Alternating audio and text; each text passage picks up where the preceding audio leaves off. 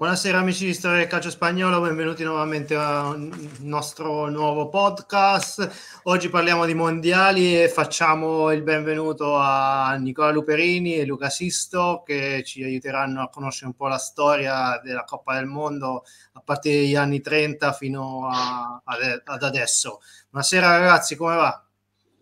Bene, ciao, buonasera Yuri, ciao Luca.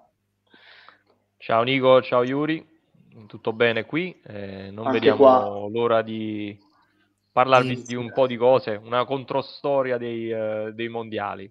Colgo sì, l'occasione lo... per salutare i nostri amici. Innanzitutto storia del calcio spagnolo di Yuri, è il nostro one man show per quanto concerne la, la Spagna, insieme a, a Filippo che stasera però lavorava. E salutiamo gli amici ovviamente di Football e Life, dove abbiamo il piacere di scrivere tutti e tre e di sottoporta il calcio internazionale che è una, una, grande pagina, un ottimo sito e una fantastica rivista che uscirà tra poco anche con un numero speciale sui mondiali edito da Urbone. Quindi un saluto a tutti i nostri amici, soprattutto a Yuri che ci, ci darà soddisfazioni anche l'anno prossimo con alcune pubblicazioni sulla Spagna. Sì, probabilmente a partire da gennaio, subito dopo il mondiale uscirà, eh, salvo imprevisti, un nuovo libro sulla sulla nazionale spagnola e però diciamo adesso non voglio anticipare più di tanto troppo i contenuti e parliamo un po' di, questa, eh, di questo mondiale ovviamente che eh, in questa storia dei mondiali parleremo molto anche della Spagna dell'Italia ovviamente ma non solo perché ci sono tanti aneddoti tante storie che il tempo ha in qualche modo sotterrato e noi andiamo a scavare con la pala per per ritirarle fuori. A partire dal 1930, che fu la prima edizione del, del mondiale, si disputò in Uruguay e non ci fu una grossa partecipazione, parecchie squadre rinunciarono, però alla fine si fece e, e si partì. Si partì con la prima gara che è Francia-Messico e con la vittoria dei francesi. Eh, tu Nicola qua c'hai qualcosa da ricordarci di questa vittoria Ma... 4-1? Io sono rimasto particolarmente impressionato dal racconto, dal racconto di Lucien Laurent, che è stato il primo marcatore de, della storia dei mondiali francese, anche se poi la Francia, se non mi sbaglio, perse quella partita.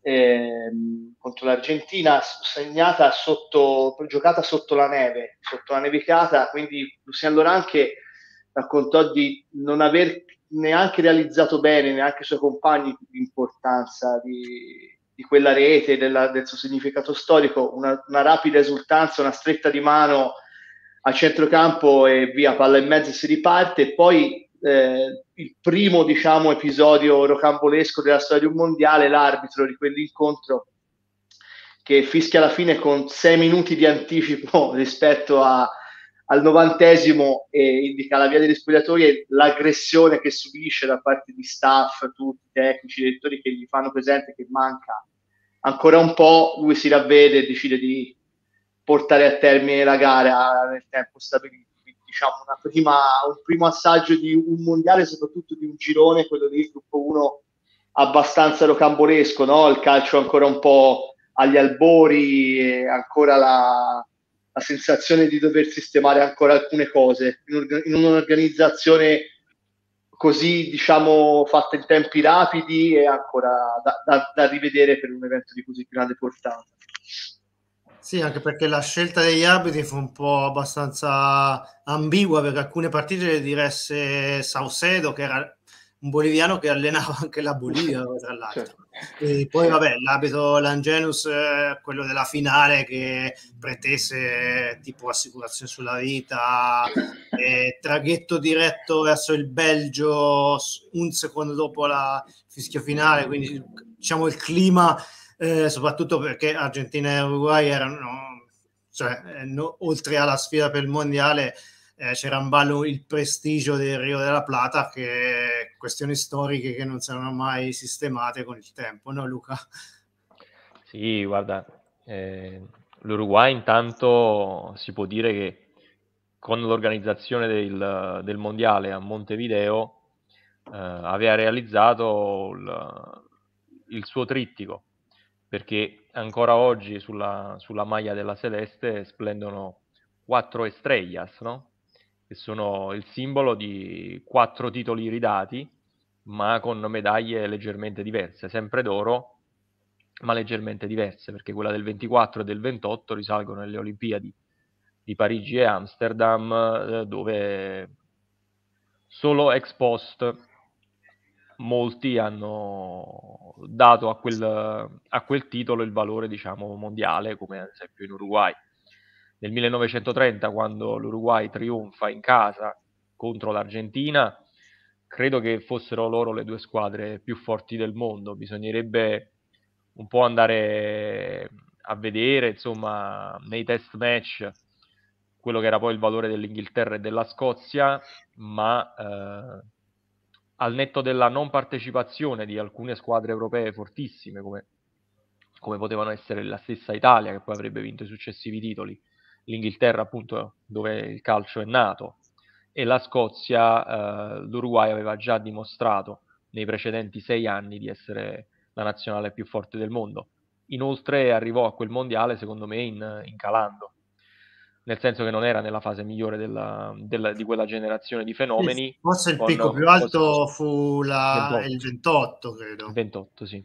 José Leandro. Andrade era già quasi cieco sì. da un occhio e, ed era uno dei giocatori più importanti. Scarone di lì a poco comunque avrebbe intrapreso una carriera anche oltreoceano, quindi il Conte Verde che eh, porta molte delle squadre europee in Sud America, tra cui anche la Francia di cui parlava Nicola, con uh, molti atleti che erano, erano dipendenti della Peugeot e avevano sottoscritto anche un, un contratto uh, con, con, la nazionale francese e, proprio per, per concedere ai, ai, dipendenti della Peugeot le ferie necessarie a farsi quelle, le, le due settimane di traversata oceanica più eh, il mondiale e poi ritornare insomma a quei tempi per giocatori comunque che non facevano del professionismo la loro, la, la loro prima fonte di sostentamento, non era, non era, così semplice.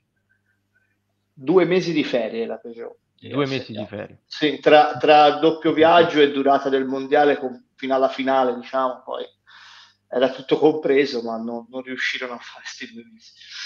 Poi ci fu anche il giocatore dell'Argentina, Ferreira, che addirittura eh, dovette tornare in, in, patria per un esame di giurisprudenza, quindi anche sì. questo è successo sì. eh, durante il mondiale, cosa impensabile adesso. Come Però ha fatto la fortuna di, di Guillermo Stabile, perché Guillermo Stabile diventa capocannoniere sì, perché si ritrova titolare non per scelta, ma anche per gli impegni dei suoi connazionali. Altro calciatore che poi vedremo presto in Italia, prima con le maglie del Genoa e poi dopo l'infortunio anche con, con la maglia del Napoli.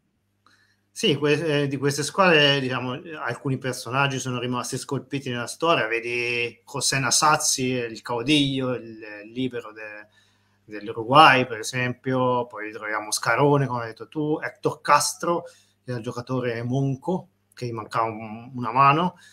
E poi abbiamo, abbiamo fra, nell'Argentina Luis Monti che poi verrà in Italia e diventerà italiano, si fu naturalizzato e, e vincerà il mondiale con, del 34 con noi.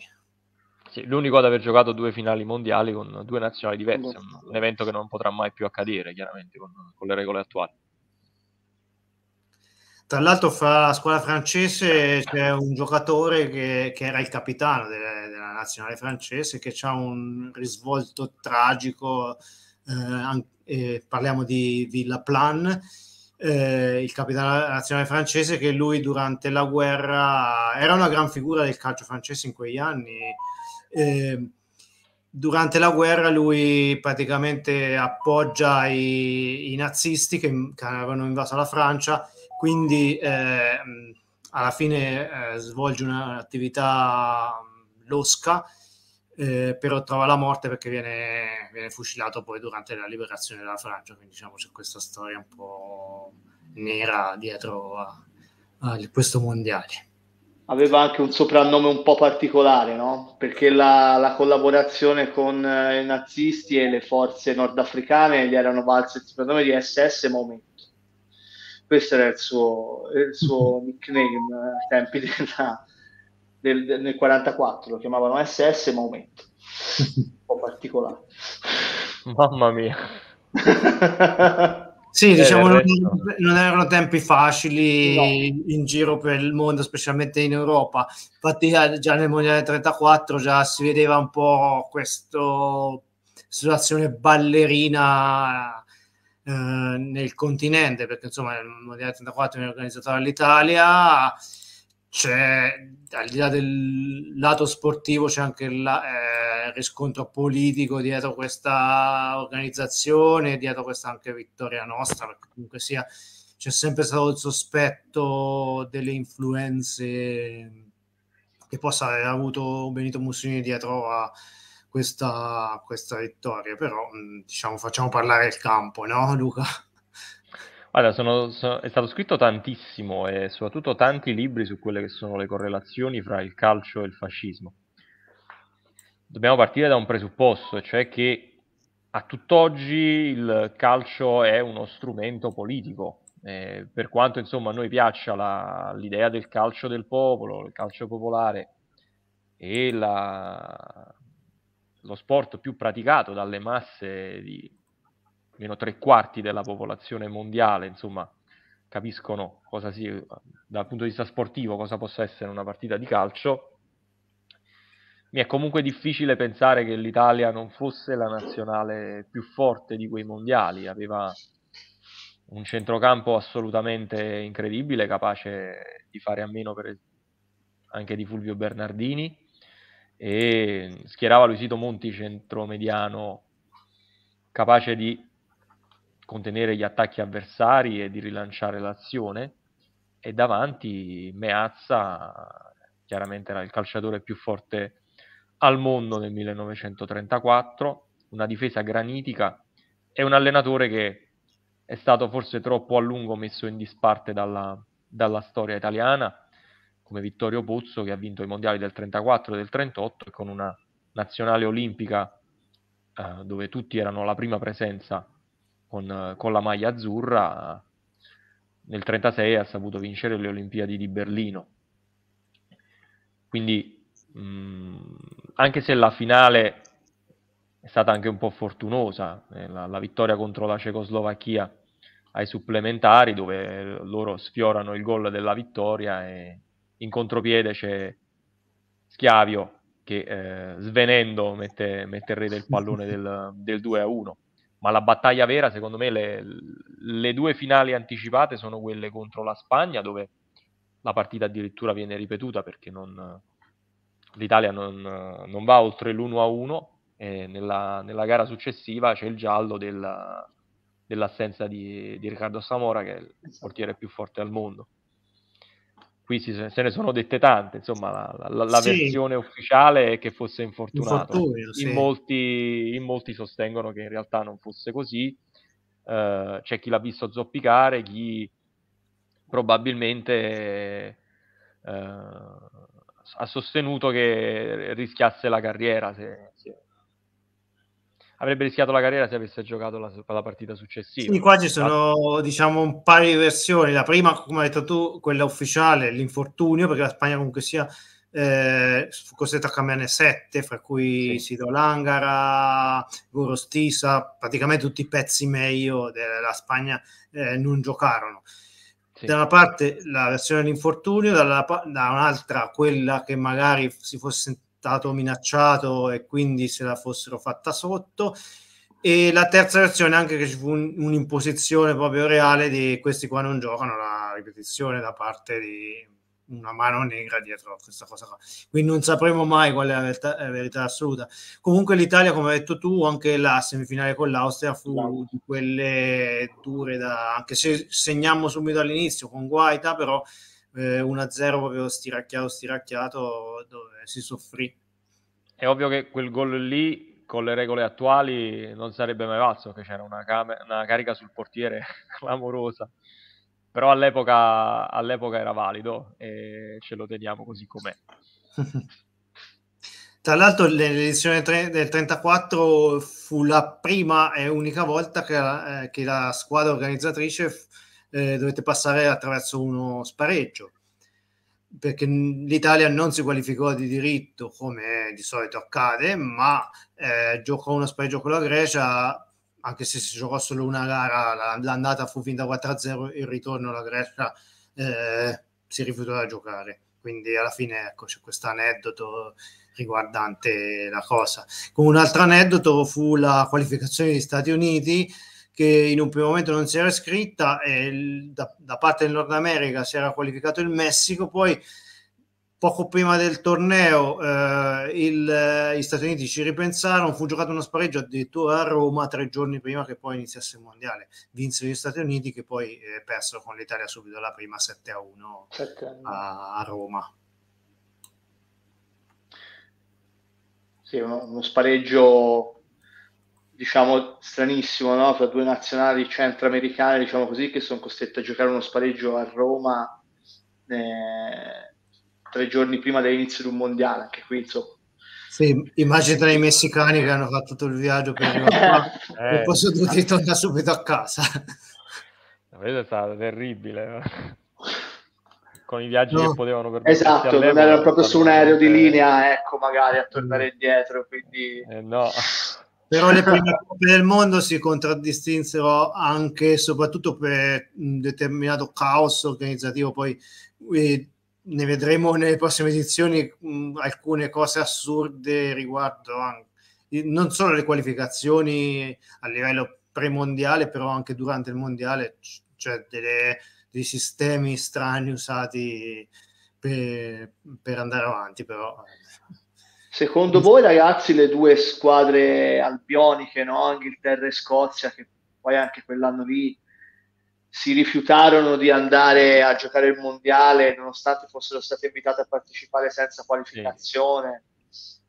Dove sarebbero arrivate? Cioè, avrebbero potuto veramente dar fastidio all'Italia, alla Cecoslovacchia, all'Austria, nonostante questa superbia no? di dire no, noi comunque siamo, siamo, già campioni, noi abbiamo inventato il, gioco, quindi siamo già campioni. Bella domanda. Avrebbe... Guarda, credo avrebbero potuto avessero... dare fastidio se avessero avuto l'occasione di organizzare i mondiali in casa, eh, l'Inghilterra, l'Inghilterra io credo avrebbe vinto. Ma in trasferta non, non c'era ancora quella, quella, idea di passione e di uh, stima per quello che era il progetto mondiale di calcio Coppa, Coppa Jules Rimet. Okay. Per, anche perché poi l'Inghilterra non voleva vedersi strappati quelli che erano i titoli olimpici. Quindi loro ancora credevano in questa idea che il calcio dovesse essere comunque uno sport dilettantistico per studenti e per comunque persone che facevano altro di mestiere. Quindi i mondiali per loro, con, in Italia il professionismo paradossalmente nasce con se si può dire, con, con la Juventus che strappa Rosetta. Rosetta alla Provercelli e da lì la Provercelli che vinceva sette scudetti non, non ebbe più vita facile, infatti retrocesse quasi subito dopo l'introduzione del, del, campionato a girone unico, subito dopo aver venduto Piola. Piola che ritroviamo ai mondiali del 38, il nostro trade union fra uh, la, la, nazionale di Meazza e Schiavio del 34 e la nazionale di Meazza, Piola e Colaussi, na- nato Gino Luigi Colausig, ma uh, proveniente da un, da un territorio friulano, no? friulano sì, eh, conteso all'epoca, e quindi italianizzato dal regime in Colaussi. Sì, tra l'altro, prima di passare al 38, ricordiamo perché qua ci saluta José Antonio Sanchez Vallejo, che è un nostro amico spagnolo, ci ricorda ah. di, di, segnalare i, oltre agli infortuni di Zamora, veri o finti, quelli che siano, l'arbitraggio dei due arbitri in Italia e Spagna, in entrambi i casi fu criticatissimo eh, l'arbitraggio e i due sviz- entrambi svizzeri eh, furono poi radiati dopo dalla FIFA. Quindi, sì essere radiati nel 34 così al botto vuol dire che qualcosa hanno fatto e, essere radiati dalla FIFA senza ancora aver portato i mondiali in Qatar sì appunto. La Spagna che, che poi eh, ai mondiali del 38 non partecipa, era una buona Spagna, comunque sia Zamora già aveva smesso, però c'era comunque la, la generazione che veniva dietro perché comunque sia il blocco dell'Atletico Bilbao, Isidro Langa erano ancora nel pieno della forma, eh, solamente nel 36 scoppia la guerra civile si paralizza il, eh, il, calcio in Spagna e ecco nel 38 la Spagna ovviamente non si iscrive a, al mondiale si, e, niente, e, non partecipa. Eh, chi partecipa invece è l'Italia che si presenta come favorita e non solo. Mm. Però dobbiamo parlare anche di un personaggio wow, perché oltre alla guerra civile spagnola c'è l'Anschluss eh, la Germania che annette l'Austria eh, e si pappa la nazionale austriaca, che tra l'altro si era qualificata per il mondiale. E fra, fra la nazionale austriaca il pezzo meglio era ovviamente Sindela, il più forte giocatore austriaco della storia, così ci dicono i libri. Carta velina. Eh sì, il più forte giocatore che non abbiamo mai visto, più o meno una cosa del genere. Sì. Sì, diciamo quelli degli anni 30 non li abbiamo mai visti comunque. Eh, eh, no, però eh, questo qua diciamo qualche, eh, qualche video su Meazza c'è di Zindalar ho visto veramente poco però i racconti dicono che dal punto di vista tecnico fosse un fuoriclasse il migliore della generazione Wunder Team e ne approfittiamo per salutare anche Joe Araf che ha scritto un libro al riguardo bellissimo eh, non solo quello in realtà e eh, come dire, erano calciatori che eh, non solo in nazionale, ma anche nella, nella Coppa Mitropa in Europa davano, davano, un saggio di quella che era la loro, era la loro classe. Su Sindelar, eh, come per tanti altri personaggi che hanno vissuto una, una, vita breve con una fine tragica, si è scritto tanto Uh, ho avuto il piacere di conoscere uno dei suoi pronipoti e uh, mi ha sorpreso come fosse ancora in dubbio su quella che poi sia stata la, la sua reale fine. Uh, gli studi storici hanno approfondito la, la, morte di Sindelar e della sua compagna e ehm, non hanno in realtà riscontrato anomalie se non insomma, una morte dovuta ad una fuga di gas, quindi una morte accidentale, però eh, anche all'interno di quella che è la famiglia Sindelar sopravvissuta fino ai giorni nostri, ehm, mi è stato riferito appunto da loro che mh, è una morte mai del tutto chiarita, quindi an- anche loro non sono convinti di quella che poi in realtà è la, la versione ufficiale, storica e alla quale comunque dobbiamo attenerci. Anche perché poi le, le tempistiche portano, cioè anche se uno non è portato alla teoria del complotto per natura, ma le teorie, certo. cioè le, le, tempistiche sono piuttosto sospette perché lui nel 38 rifiuta di giocare per la nazionale nazista adducendo problemi, infortuni, eccetera, e poi 5-6 mesi dopo, insomma, eh, viene trovato senza vita, quindi diciamo un, un, minimo di sospetto rimane comunque anche, viene da pensare Diciamo eh, due indizi fanno una prova, giusto? Di solito, sì, diciamo, poi in, in, un'epoca così dove insomma sì. mettersi contro i gerarchi nazisti non era esattamente consigliato, eh, diciamo che comunque è una teoria che trova i suoi spazi ancora. Eh. Eh, certo. certo. La Germania però si prende altri giocatori dell'Austria praticamente, eh, però non gli va troppo bene in questo mondiale perché eh, al primo incontro qua si gioca ancora con la formula 16 squadre, ehm, che poi diventano eh, 17 in questo caso perché non, eh, non c'è l'Austria, eh, che si, che, si affrontano in ottavi, quarti, semifinali e la Germania gioca, questo dice, con la Svizzera al Parco dei Principi, però pareggia la Svizzera allenata da Rappan, l'inventore del catenaccio, e perde il replay. Quindi diciamo non ha portato tanto fortuna dal punto di vista sportivo l'Anschluss eh, alla Germania. Eh, L'Italia esordisce contro la Norvegia, vince 2-1 ai supplementari con un gol di Piola Dopodiché nei quarti di finale c'è la sfida contro la Francia e qua c'è un aneddoto che l'Italia magari Nicola ce lo può raccontare meglio, gioca una divisa particolare. Una divisa molto particolare, tra l'altro fischiatissima dal pubblico francese, perché per la prima ed unica volta in un mondiale l'Italia gioca in una maglia nera col fascio vittoria sul, sul, sul cuore, diciamo, in onore al duce e al regime.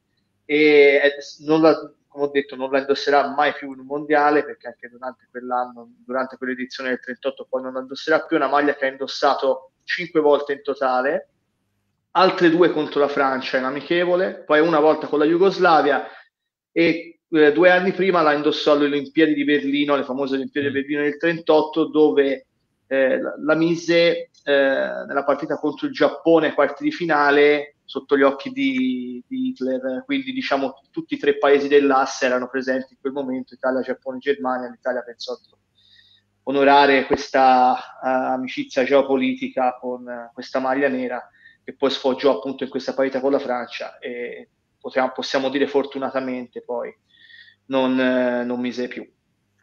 Molto interessante questa, questa cosa, sì, effettivamente furono fischiatissimi però l'Italia dominò quella partita, era nettamente superiore, vinse 3 a 1 e da lì poi non si è più voltata indietro perché anche nella semifinale e nella finale eh, si è registrato un, un, un, dominio azzurro.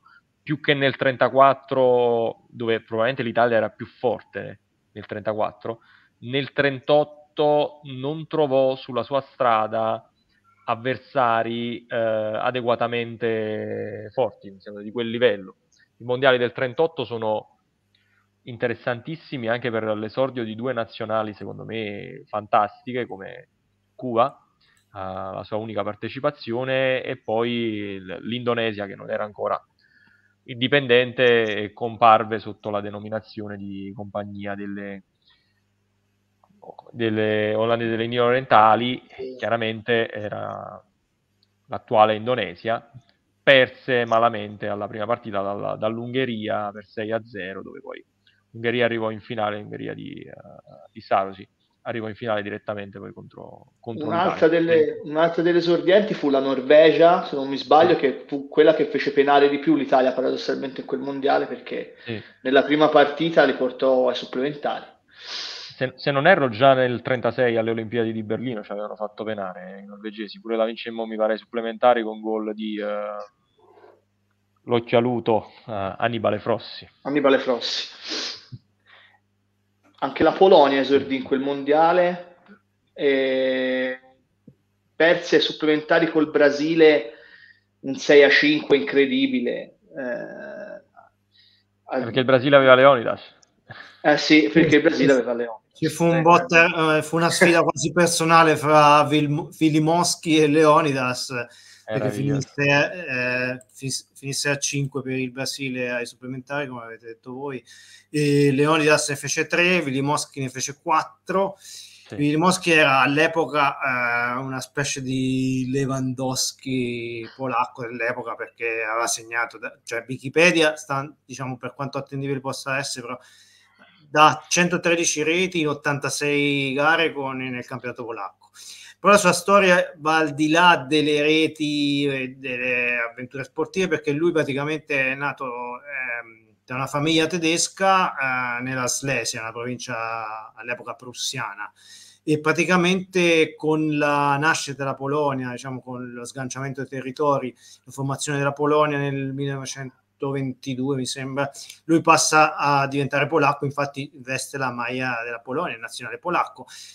Dopo l'invasione de- della Germania, però, eh, lui praticamente ri- riacquista i diritti come ex cittadino tedesco, perché la sua famiglia comunque si era di origine tedesca prussiana, quindi ritorna in Germania, eh, torna a giocare in Germania, praticamente lui poi completa tutta la carriera in Germania e praticamente... L- eh, in Polonia è visto come un traitore, infatti nel 74 durante i mondiali si avvicinò al ritiro della Polonia per salutare, lui comunque stesso è una leggenda perché insomma, ha fatto quattro gol al mondiale eccetera, però gli dissero guarda forse è meglio che non, che non viene perché è persona poco gradita, perché è ancora tuttora considerato un traitore. Eh, quasi, lui... quasi, quasi Miro Close, un po', un po' come Miro Close. Sì, no, eh, sì qualcosa simile. Anche Miro Close è nato okay. in Polonia da, da, da famiglia te- ex tedesca e poi si è trasferito in Germania con 5 anni, quindi non è che ha, ha proprio eh, troncato nettamente. Nome non a caso perché sì. il capocannoniere sì, sì, di no. tempi. Ah, del, lo stesso Podolski, una storia simile a quella di Close. Podolski. E lui, Vilmoschi, giocò fino a metà degli anni 50, addirittura dopo passò al Kaiserslautern. Negli anni, nel 54 sperò di andare al mondiale con la Germania. Il suo grande rammarico, ho letto che in un'intervista di questi di archivio qua in Germania, che il suo grande rammarico era stato quello di non essere stato convocato nel 54 perché nonostante aveva tipo 39-38 anni ancora segnava ah, diverse reti, però Herberger non, non lo portò, quindi... Eh diciamo fu, incompiuto. Fu, incompiuto, dal punto di vista... Ha avuto ragione l'allenatore della Germania Ovest, però poi hanno vinto. Eccolo la lì. Sfortuna, la sfortuna di Leonidas poi fu trovarsi davanti l'Italia alla fine. Sì. Poi... Loro erano convinti di vincere, vero Yuri? Sì, però ci rimasero scottati. Eh, avevano già comprato i biglietti per Parigi eh, per andare a giocare con, con, con l'Ungheria. Eh, Tra l'altro credo che Leonidas non giocò la, fine, la partita con l'Italia, se non vado errato. Eh. Adesso mi... Ora io non, questa cosa non l'ho, non l'ho vista, forse lo, lo, avevano tenuto a riposo proprio per, sì. eh, per giocare la finale. Non stava benissimo, lo volevano un po' tenere riposo per la finale. Sì, Quintetto d'attacco Lopez, Perasio, Patesco, Luisigno e Romeo quindi ufficialmente non giocò, adesso non so se no, c'è questo mito de- che fosse stato tenuto a riposo per la finale, però secondo me, come avete detto voi, probabilmente non era al 100%. E quindi eh, ci sta. Anche perché erano tutte partite molto ravvicinate, eh. sì, si giocava, si giocava veramente ogni due giorni. Sì. Sì. Anche perché il Brasile poi giocò il, il replay con la Cecoslovacchia, quindi si fece un supplementare con la Polonia, un supplementare con la Cecoslovacchia e la ripetizione, quindi cioè, mi immagino che fisicamente erano pezzi. No, ma Partite non oso pensare la... le caviglie di Leonidas come, come fossero, eh. martoriate probabilmente, è un altro calcio. Partite molto calcio, ravvicinate. Sì. Incontri molto fisici, molto violenti e mm, la preparazione atletica e fisica sicuramente non sarà stata sì, quella era quello che era, penso. Quindi poi ecco, finito il mondiale, l'Italia è campione del mondo, però occorrerà attendere altri 12 anni per una, un campionato, che poi c'è la guerra di mezzo, si riparte e si va in Brasile, perché come inizialmente avevano stabilito che si faceva eh, una delle ragioni che l'Argentina non va al Mondiale 38 perché si sentiva defraudata dal punto di vista organizzativo perché eh, secondo loro avrebbero dovuto organizzare un mondiale in Sud America e sarebbe toccato sì. a loro. In realtà poi si, diciamo, la gerarchia viene stravolta dalla guerra. Nel 50 si torna in Sud America, poi si va in Brasile. L'Argentina non c'è perché eh, c'è stato lo sciopero dei giocatori e di cui la maggior parte sono andati in Colombia nel campionato dell'Eldorado a, a giocare. Il campionato diciamo è semi paralizzato e quindi l'Argentina non si iscrive. Eh, si iscrive l'Italia come campione, naturalmente, si iscrive la Spagna che supera il Portogallo in una eliminatoria e poi ecco tutte le altre. Si diciamo iscrive l'Inghilterra. Sì, l'Inghilterra viene ammessa. Eh, qua c'è una cosa curiosa eh, riguardo alla Scozia all'Inghilterra fu dato uh, al, al, diciamo, alle britanniche fu da, furono dati due posti attraverso le Home British Championship che era quel torneo che organizzavano loro ogni due anni fra Irlanda, prima Irlanda, poi Irlanda del Nord, Scozia, Galles e Inghilterra.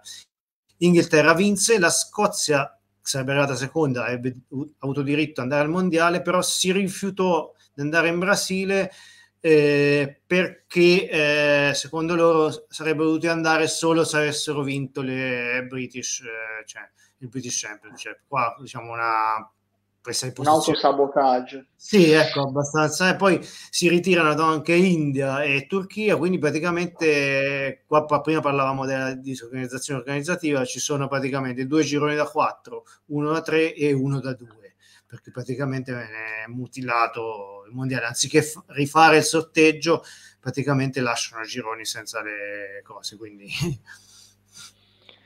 Piccola chiosa sui mondiali che non si sono mai giocati, ovvero quelli degli anni 40, mi sarebbe tanto tanto piaciuto vedere una finale Italia-Argentina. Credo che l'Argentina fosse la squadra più forte del mondo negli anni 40 e credo che solo l'Italia avrebbe potuto rivaleggiare con, uh, con il Grande Torino. Grande Torino però che a differenza di quello che mh, mh, riportano i molti, uh, in realtà già verso la fine degli anni 40 non costituiva più l'ossatura eh, della, della, nazionale, tant'è che comunque sia l'ultima partita di un certo spessore dove giocano Bacigalupo e altri i calciatori principali invece del Grande Torino viene persa per 4-0 contro l'Inghilterra, il famoso gol di Mortensen dalla, quasi dalla linea di fondo.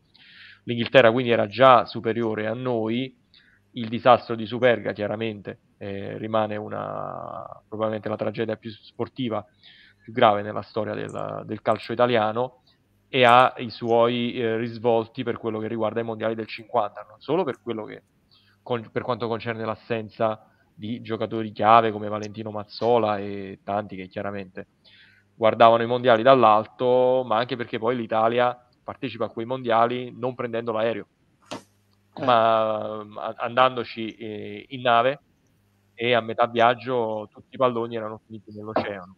Prestazione tecnica zero, fisica molto stressante. L'Italia arriva ai mondiali con una selezione eh, creata ad arte dal, dal, presidente del Torino Ferruccio Novo e eh, da uh, Vittorio Pozzo che all'epoca era praticamente ritornato a fare il giornalista, non era più il selezionatore della, della nazionale. Giocatore più forte era Carapellese eh, del Milan, ma l'Italia perse ad esempio 3-2 contro la Svezia con un gol di Asse Jepson che avremmo visto poi in Italia con la maglia dell'Atalanta e del, del Napoli, soprattutto era stato l'acquisto più caro della storia fino a quel momento, 105 milioni.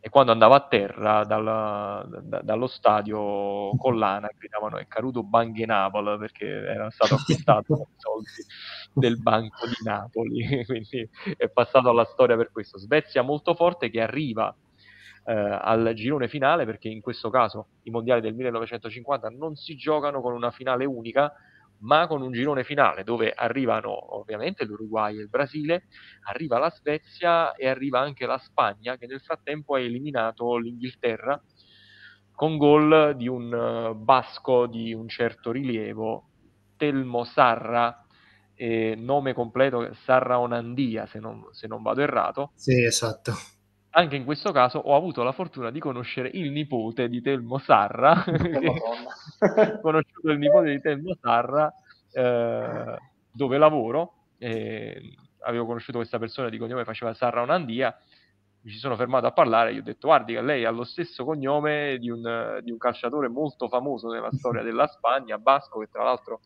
è stato il primo vincitore del trofeo Picigi, anche gli Basco, eh, dedicato al capocannoniere della Liga, nel 53 il primo vincitore è proprio Telmo Sarra. Sarra elimina l'Inghilterra di fatto, perché poi l'Inghilterra si elimina da sola, eh, dopo aver perso anche con, uh, con, gli, con il derby eh, sì. anglofono con, con, gli Stati Uniti, quella altra storia magica. E lui dice: No, ma guarda, ma quello Telmo Sarra era, era mio tio. E dice: Caspita, si sei trasferito in America. Questo era il figlio del, del, del, fratello di Telmo Sarra che si era trasferito in America dopo la guerra civile. Storia pazzesca che ho avuto la fortuna di, di trovarmici dentro. Insomma. Sì, l'Inghilterra in, que, in quel mondiale diciamo, inizia a complicarsi la vita appunto, eh, an- ancora prima di andare in Brasile perché sì. ovviamente eh, siccome gli inglesi sono un po' presuntuosi tutto quanto su, specialmente in, que- in questione di calcio, eh, di football anzi, avevano organizzato parallelamente una tournée in Sud America e eh, in Nord America dove Stanley Matthews va in Nord America, in Canada, non so dove era, mm. e va a giocare queste 4-5 partite, mentre gli altri sono già in... quindi la maggior parte sono già in Brasile e un, un gruppo di giocatori sono in Nord America a giocare. Stanley Matthews addirittura si infortuna in, eh, nella tournée nordamericana, per questo non gioca con gli Stati Uniti, poi rientra in campo contro la Spagna, però non c'è storia perché ecco, fra il gol di Zarra e le parate di Ramaillet, eh, diciamo il punteggio, ma quella della Spagna era, era una ottima squadra perché c'aveva Ramaillet in porta del Barcellona, c'era un gruppo fantastico perché c'era il Barcellona della Cinco Copas che aveva vinto le 5 coppe all'inizio degli anni 50 poi c'era il blocco dell'Atleti Bilbao, il blocco del Valencia, per esempio Igoa, il centrocampista, Puciades, per esempio, de, de, sempre del Valencia. L'unica nota negativa, cioè negativa, diciamo una curiosità, che c'era solo un giocatore del Real Madrid, eh, diciamo l'ultimo europeo, Luis Enrique fu criticatissimo perché non aveva portato nessun giocatore del Real Madrid, in quel mondiale ce ne andò solo uno che fu Luis Molonni, che ecco, mm. eh, tra l'altro giocò un paio di partite, credo, non Però... erano ancora maturi i tempi del grande Real Madrid, ci può stare. Peccato sì, che da... poi la Spagna non abbia brillato nei, nei mondiali successivi quando, sì, quello il Real Madrid è la squadra più forte d'Europa. Un gran peccato. E in quell'occasione il Madrid veniva da 20 anni senza vincere una Liga, che l'ultima era stata nel 33, ha vinto qualche coppa negli anni 40, un paio di coppe, però diciamo eh, Bernabeu già aveva costruito lo stadio, già c'erano le idee futuristiche, però gli mancava il pezzo pregiato per metterle in pratica. Il pezzo pregiato arriverà fra un paio d'anni, nel 53, però ancora non erano, non erano maturi i tempi per Don Alfredo e Stefano. Decisamente. E arriviamo quindi al, al girone finale dove nella partita sì. decisiva in realtà la squadra di casa non ha bisogno di vincere per conquistare il trofeo perché l'Uruguay aveva pareggiato in precedenza, se non ero proprio contro la Spagna. O... Con la Spagna 2-2, sì. Ok, aveva pareggiato con la Spagna. Perdeva 2-1, sta affilata di Abdul Valera dal limite e, pareggio da 2. Tra l'altro il gol eh, segna Ghiggia, eh, il momentaneo mi sembra 1-0, 1-1, primo gol de, insomma, dell'Uruguay. 1-0, 1-0. Sì. E il gol è identico a quello che segnerà poi in finale ho rivisto le immagini qualche giorno fa. Quindi anche questo diciamo un aneddoto. Barbosa non se l'era, non se l'era no, studiato. Probabilmente no. Mondiale che poi passa alla storia no, per questa partita. Eh, per la, par- la, parola poi che ne deriva, che entra nel vocabolario un po' di tutti gli appassionati del calcio, che è questo maracanaso, tutti conoscono, quindi diciamo eh, la, la, la, la parola forse che di uso comune che poi è stata mutuata per altri stadi, per, altre, per altri eventi, che nasce qua. Eh, forse la, la, parola più famosa che nasce da un mondiale, diciamo così. Sì, hanno provato a replicarlo col Mineirazzo, però non è stata la stessa cosa, anche se no, decisamente no. Non suona tanto. No, Mi, no, Mineirazzo non suona, non suona neanche Ma come la... 7 a 1, tra l'altro. No, no. Varela grande, Obdulio Varela grande protagonista di quel mondiale dove leggendario il pre-partita, eh, gli uruguaci sono convinti paradossalmente di perderla questa partita, quindi di essere un semplice sparring partner. Varela non ci sta e, e pare abbia pronunciato eh, le parole che poi riecheggiano in tutto il football sudamericano ogni volta che si va in trasferta in stadi particolarmente caldi, los de afuera son de palo, non, il pubblico non gioca a pallone, quindi è solo tra noi e altri 11 calciatori più riserve. E, e quindi nonostante il gol di vantaggio del Brasile di Friassa, l'Uruguay riesce a, prima a riequilibrare la partita e poi a vincerla con, con un tiro che eh, parte da una posizione dove Moacir Barbosa si aspetta il cross, la palla va dentro, invece sul primo palo si vede ecco, Alcide Schiggia che è esultante in questa foto e Barbosa praticamente attaccato, attaccato al palo. Mm, diventerà il capro espiatorio del, del Brasile nonostante avesse giocato un grande mondiale, però quel gol resterà nella storia e, e lui sarà, sarà maledetto a vita per, uh, per aver subito quel gol, non si riprenderà mai più nonostante tutti i titoli vinti e tutti gli allori conquistati con il Vasco da Gama. È simpatica anche poi la, il fatto che lui abbia sempre cercato di riabilitarsi in qualche modo. Era amico di, uh, di Sagalo e nel 94 cerca di andare a far visita alla, alla selezione brasiliana negli Stati Uniti. Sagalo prima gli, gli promette di, uh, di, andare a cena con lui e Carlos Alberto Parreira, poi non si fa, non si fa più vedere.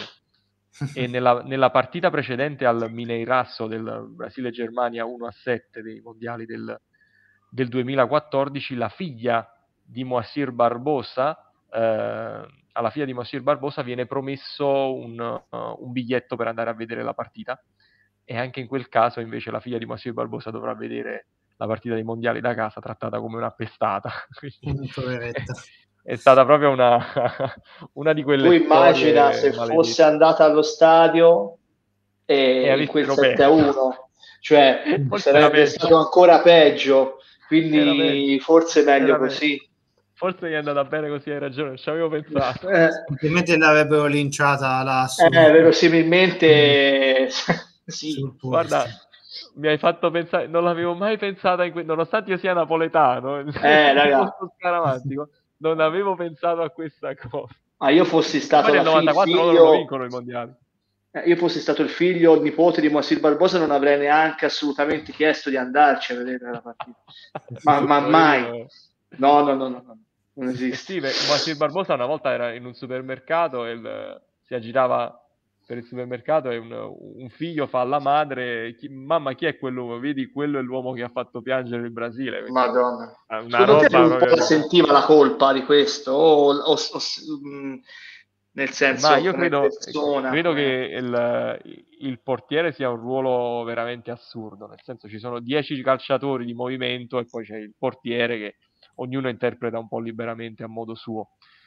E eh, Barbosa in realtà era effettivamente il più forte portiere del Brasile e credo che anche da un punto di vista proprio di valori tecnici e anche umani fosse migliore dello stesso Gilmar che poi vince vince i mondiali successivi del 58 e del, del 62 da titolare con il Brasile, Gilmar che però poi in realtà dal punto di vista dei valori umani si rivelerà comunque molto vicino alla dittatura. Un problema questo della vicinanza dei calciatori brasiliani con regimi di, di dubbia morale che continuiamo a vivere ancora oggi, che ne so. Ronaldinho e tanti altri calciatori come Neymar sono vicini a Bolsonaro, poi ognuno si fa. Anche Rivaldo, se non mi sbaglio. Idea. Rivaldo, sì, sì, sì. Quindi l'unico che, si è vera- che abbia veramente... Ma, no, ne parliamo adesso che ci sono poi le elezioni con Lula in leggerissimo vantaggio, però non diciamolo troppo forte. L'unico che ne ha preso veramente le distanze è uno che di, di distanza se ne intende, cioè Giuninho Pernambucano che ha fatto dei calci di punizione, insomma, un marchio di fabbrica. Vai Yuri. Sì, qua volevo concludere un paio di aneddoti. Il primo che fu il, eh, mondiale dove esordì eh, Antonio Carvajal, portiere messicano, che è il primo di cinque tornei disputati, un record che poi sarà stato eguagliato da suo connazionale Rafa Marquez e da Lothar Matteus, per esempio.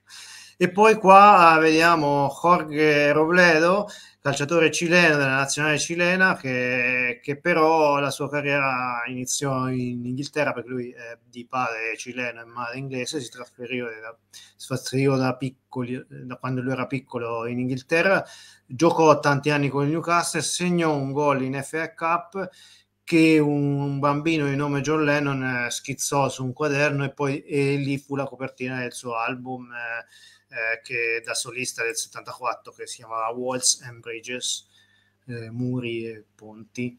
Quindi c'è questo aneddoto, questo collegamento fa, che è inspiegabile perché se uno ci, ci vuole un po' per, per, capirlo perché John Lennon è collegato con un giocatore cileno della nazionale 50 però ecco il motivo è che lui giocava proprio in, in Inghilterra con Newcastle dove... io di sta cosa io non la sapevo eh. cioè è assurda me ne hai tirata fuori una tipo la so non la so questa non la sapevo Grazie. l'unico residente in Inghilterra a sorridere in quel mondiale praticamente sì probabilmente sì se no mi sembra anche un gol eh su quel mondiale contro gli Stati Uniti. Con gli Stati Uniti, il primo gol del Cile al mondiale, se non esatto, mi sbaglio. Sì, sì, sì, esatto, ah. sì. Eh, ragazzi, questa, questa, la dobbiamo buttare giù, sta storia. non la sapevo. Se non ce la copiano prima qualcuno che ci sta seguendo. Eh, vabbè, eh, vorrà, sbagliato vorrà, vorrà, dire, vorrà dire che ci avranno ascoltati in tanti. Allora. Sì, diciamo questa è una cosa positiva sarebbe. Sì, c'è sempre un lato positivo si chiude l'esperienza brasiliana, si torna in Europa, in Svizzera, una delle, delle poche nazioni che eh, non aveva sofferto la guerra, anzi ne uscì, tra virgolette, beneficiata perché diciamo, l'oro svizzero in quel momento non era il cioccolato, ma era ben altre cose che qualcuno aveva depositato in banche svizzere e ovviamente dopo la guerra gli svizzeri se le tennero tutto quello che avevano depositato dentro. Eh, 16 squadre, stavolta miracolosamente non si ritira nessuno. E però c'è sempre una cosa curiosa sui gironi, sono dei gironi da quattro, però anziché fare tre partite se ne fanno solo due, non si sa per quale motivo, allora. e quindi se una squadra finisce a pari punti con l'altra c'è uno spareggio, però si giocano solo due partite, non tre. Questo... Yuri, qui veramente io ancora oggi, nonostante almanacchi e, e robe varie, io ancora non ho capito come ha fatto la Germania Ovest a perdere 8 a 3 e a qualificarsi ugualmente e a vincere poi quei mondiali contro l'Ungheria. E ancora oggi, guarda, credo che sia uno dei più grandi misteri della storia mondiale.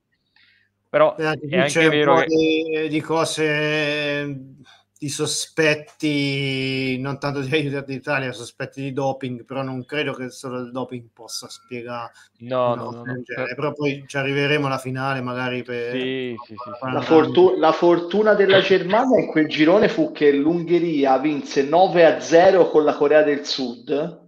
Mm-hmm. E quindi per un discorso di differenza reti, eh, le due squadre a zero, Germania Ovest e Corea del Sud, la Germania con una differenza reti migliore riuscì ad accedere allo spareggio con la Turchia, che altrimenti ci sarebbe andata la Corea del Sud. E... Uh, però la Germania poi batté nella prima partita della Turchia, comunque si erano, finirono tutte e due. Eh, però c'erano Germania Ovest e Corea del Sud. A, a... ah no, è vero, hai ragione. Scusa, ho detto una pagina. Erano entrambi a due punti. Hai ragione, sì, sì. E la Corea del Sud c'è, credo sia andata per proforma perché ne prese. Sì, sì, assolutamente. Ho, detto un errore, ho fatto un errore io. 16 gol subiti in due partite. Probabilmente questo... Però mi avete almeno chiarito questa cosa della, della Germania eh, Ovest. Perché io ero rimasto alla, all'Italia che gioca due partite contro la solita Svizzera di, esatto, per lo, Rappan per lo stesso motivo, per lo stesso motivo ha, perché... a cui eh... poi abbiamo provato a fregare il catenaccio, però eh, Rappan all'epoca lo sapeva fare meglio e anzi la, la vittoria della Svizzera fu in realtà schiacciante. No? Sì, 4-1. Sì. sì non... Sì, resta, resta da capire perché Italia e Inghilterra non si affrontarono mai. Cioè, il discorso è quello, cioè, così come Belgio e Svizzera in, in sì. girone con una partita in meno, quindi boh, vabbè, misteri. Sì.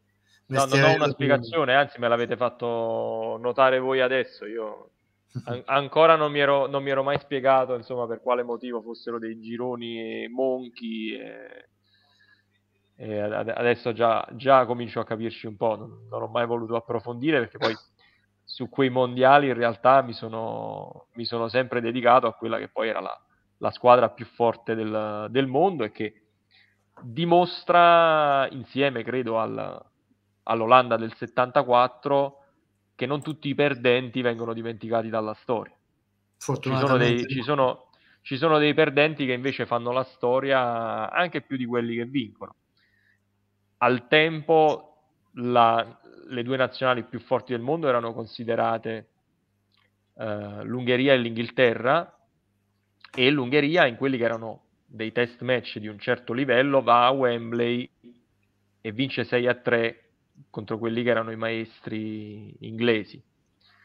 Da lì in poi fa, bisogna fare i conti con la Rani Chapat che non solo ha un campionato locale di tutto rispetto con i migliori calciatori che giocano in Ungheria e che danno vita a un campionato davvero di altissimo livello, fino a che anche qui le problematiche politiche poi non costringono i giocatori a fuggire dal, dal paese e poi vedremo anche Puskas uh, a Madrid diventare una persona completamente diversa e un calciatore completamente rinnovato. Finché però C'è si è nel... Sì. C'è un libro bellissimo, non so se penso l'abbiate letto, che è La squadra spezzata di Luigi Bolognini. Sì. Eh, mh, edito da 66 Second, che è veramente un libro straordinario che racconta un po' questa squadra e, e poi la rivoluzione del 56, insomma, un libro veramente da leggere per chi ama il calcio e per chi ama la storia, è veramente straordinario. Bellissimo.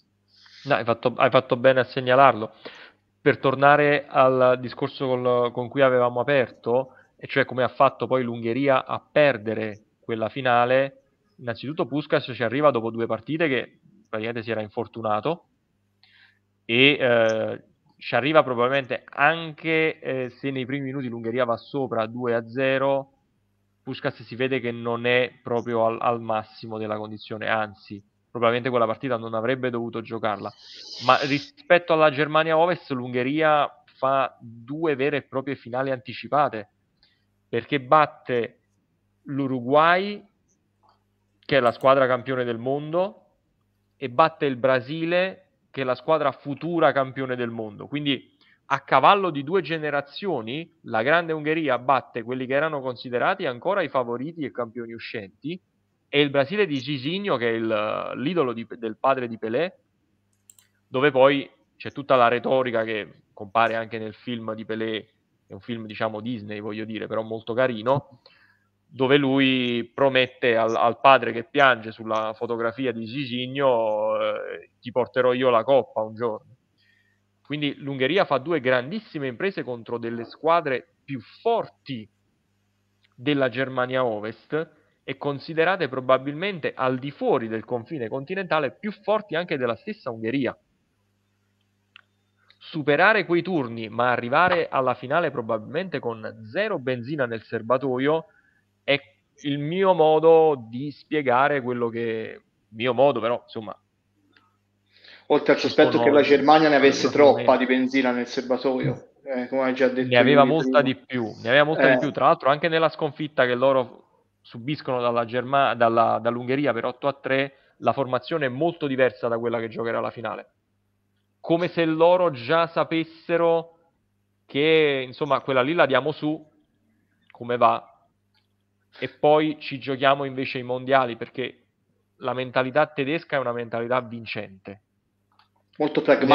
Le altre nazionali, sì, le altre, na- ma anche nel, anche nel 74 succede una cosa simile la Germania perde il derby con la Germania Est, ma paradossalmente finisce in un girone più favorevole nella seconda parte dei, dei mondiali.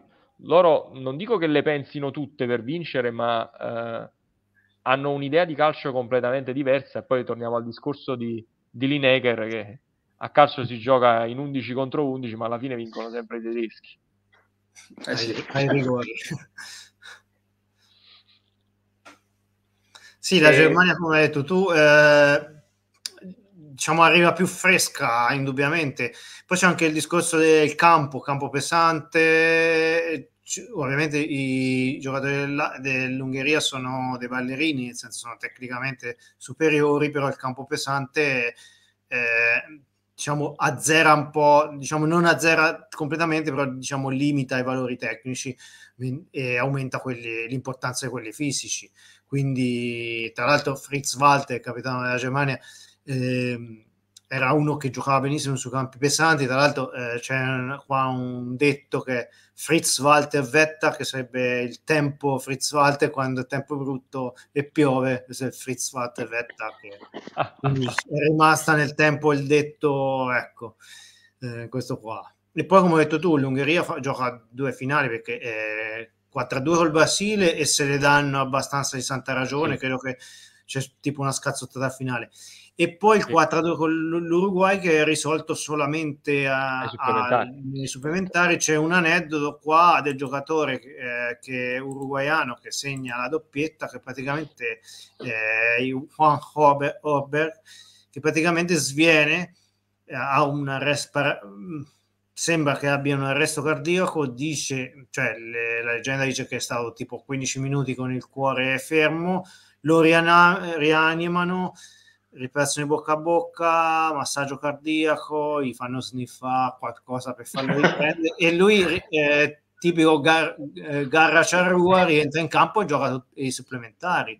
Cioè poi perdono 4-2, però c'è questa cosa che è stata incredibile. Incredibile veramente che... È, cons- è, sempre ricordato come il futbolista che muriò e risuscitò.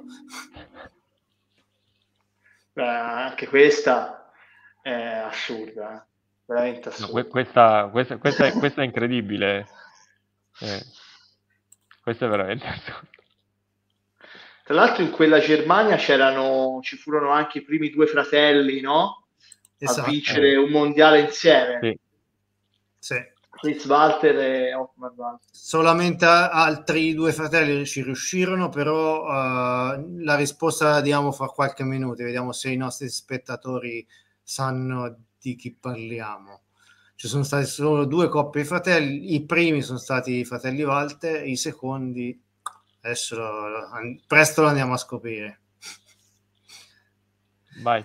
Tra l'altro l'ultimo aneddoto al, del mondiale del 54 è la mancata qualificazione della Spagna. La Spagna gioca con la Turchia, è un, è un girone a due, non è andata e ritorno, quindi vince 4-1 in casa e perde 1-0 al ritorno in, a Istanbul. Turchia allenata da Italiano Puppo, tra l'altro, che fu un anno anche allenatore del Barcellona. Eh, che succede? Essendo un girone a due, praticamente, e non essendo vigente la differenza reti, eh, quindi serve uno spareggio. Giocano a Roma eh, in campo neutro.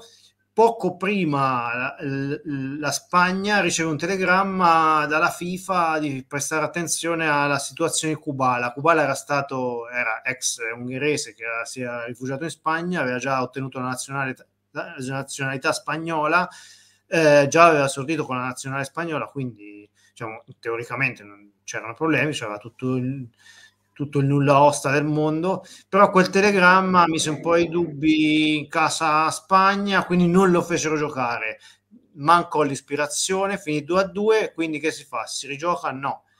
Eh, in quel caso sorteggio un bambino di nome Franco Gemma eh, che da quello che ho letto, eh, era il figlio di un inserviente dello stadio olimpico, fu bendato e tirò fuori il cartoncino con scritto Turchia, quindi Turchia al mondiale, Spagna a casa.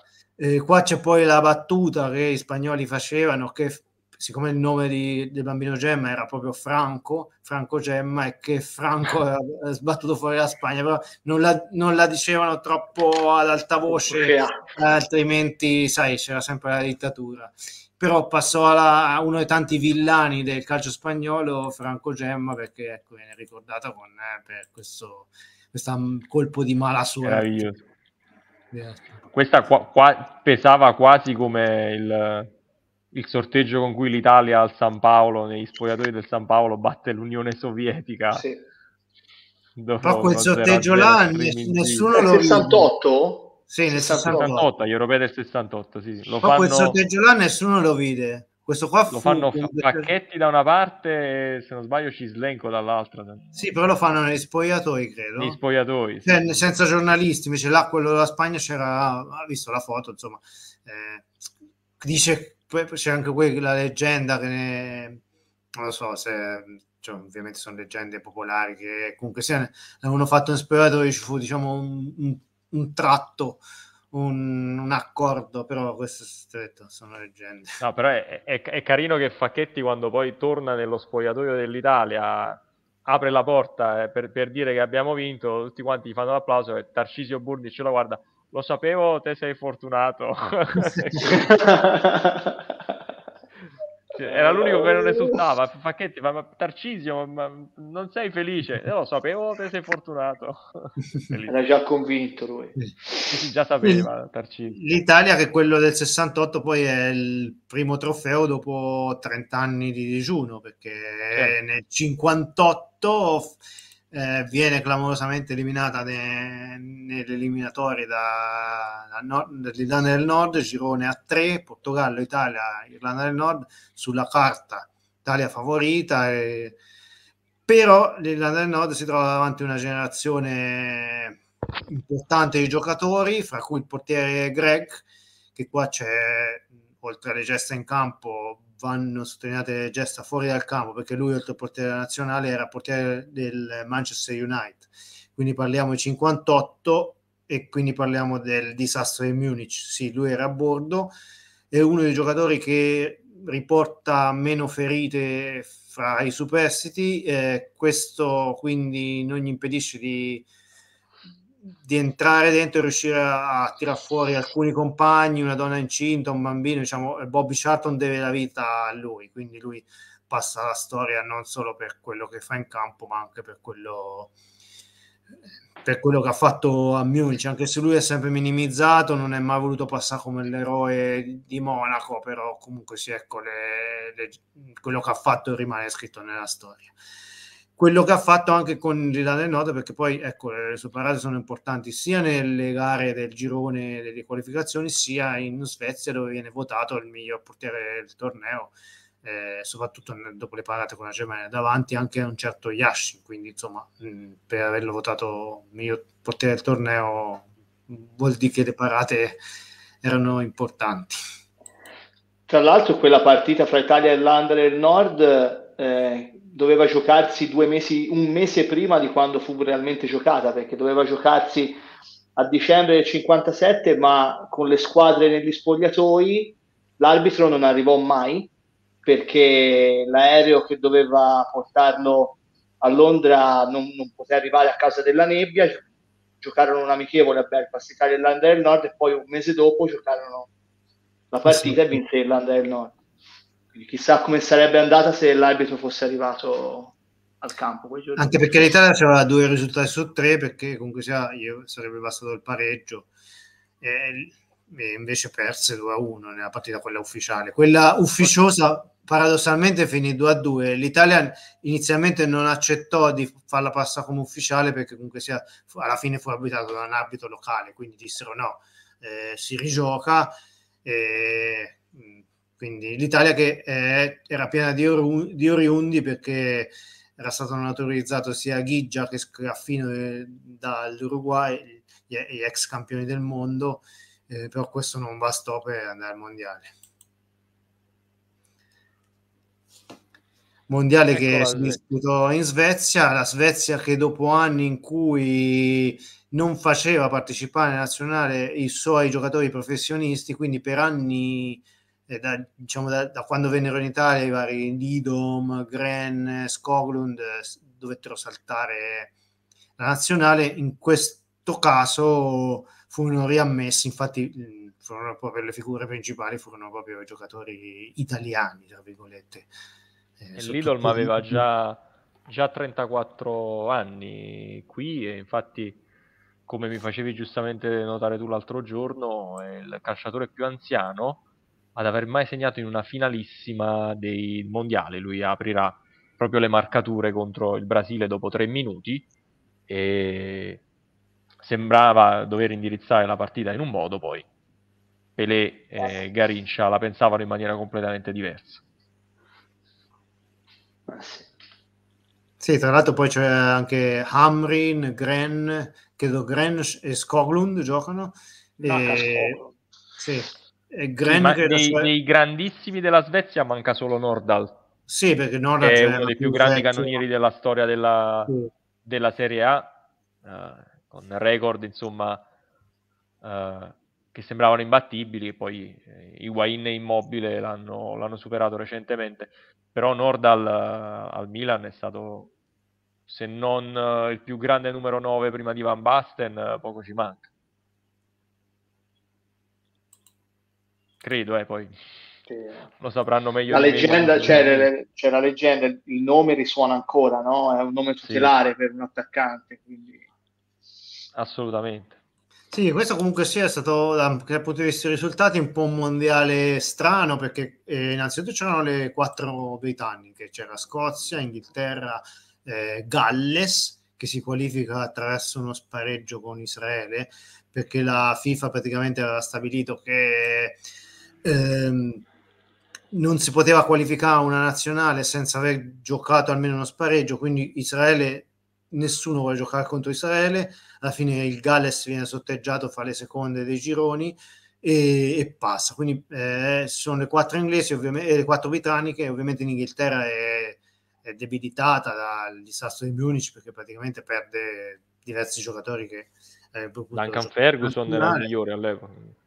E quindi mh, praticamente fa un, diciamo, un, eh, un, torneo un po' sottotono. Però poi c'è la Francia, per esempio, che è la Francia di Just Fontaine, c'è la Russia, che qua c'è un, diciamo, anche qua un aneddoto ne- nero, eh, perché la, Rus- la, Russia, oltre a Lev Yashin, c'era la stella di Streltsov, eh, la stella del Torpedo Mosca, considerato il, il più forte giocatore russo di quegli anni, però in realtà non va mai al mondiale perché è in galera per, per presunta violenza carnale avvenuta po- po- pochi giorni prima del, de- del, torneo. Quindi anche qua c- c'è sempre stato il sospetto che tale cosa fosse stata pilotata, comunque sia macchinata dal regime comunista che vedevano in lui una figura ribelle, temevano la fuga, quindi alla fine preferirono rinunciare a un, a un giocatore, anche seppur di spessore,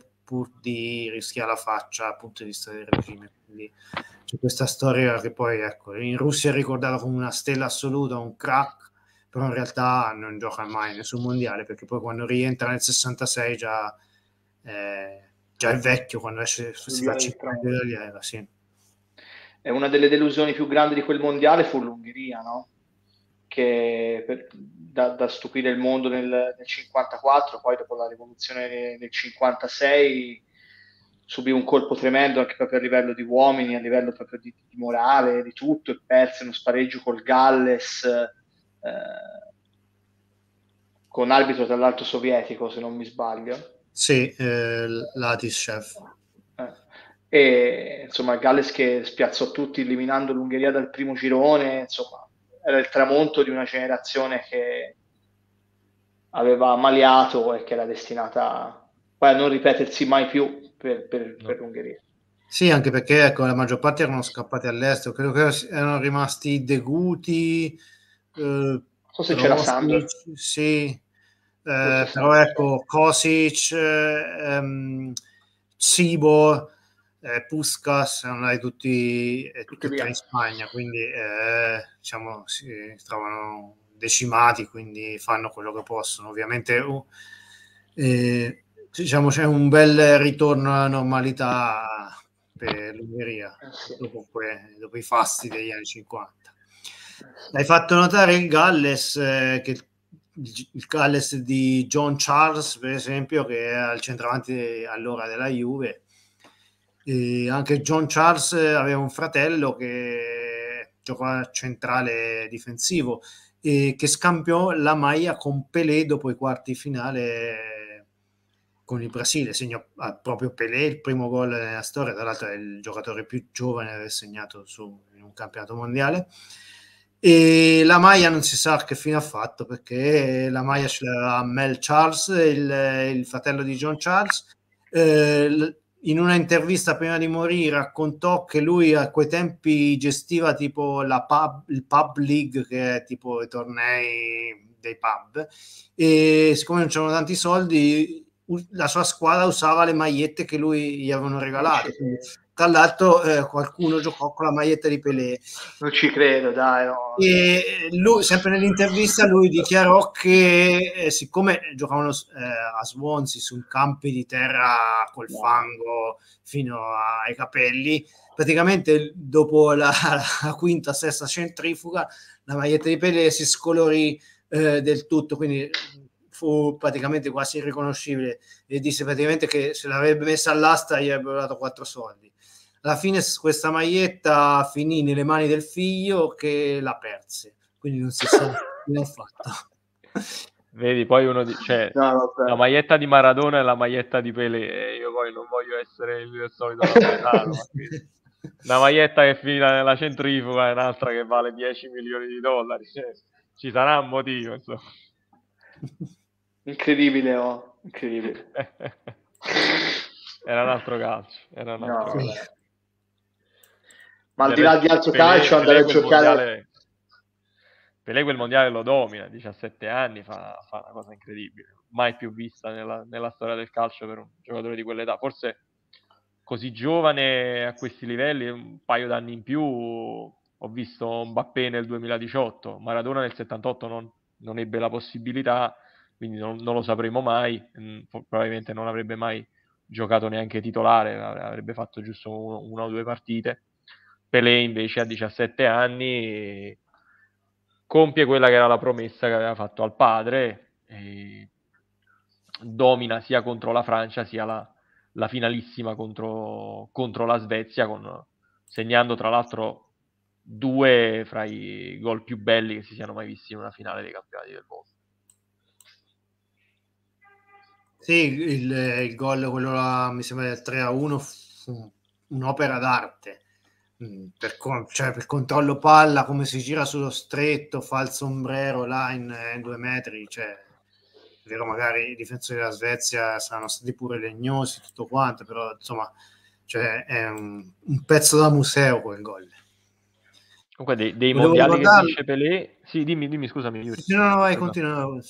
No, dico, dei, dei, mondiali che vince Pelé, questo lo vince da, da 17enne, quindi giovanissimo ed è la sorpresa di una squadra che in realtà era veramente fortissima, probabilmente la più forte e che vedeva in Garrincia la, e Didi, le due stelle principali insieme a Nilton Santos e Giamma Santos. Probabilmente, insomma, Pelé era, era, la sorpresa. E poi vince quelli del 70, del, del grande Brasile dei numeri 10, dove lui comunque è più un, un regista della, de, della, della, situazione, quindi riesce a vincere due mondiali a distanza di eh, 12 anni dove è un giocatore completamente diverso.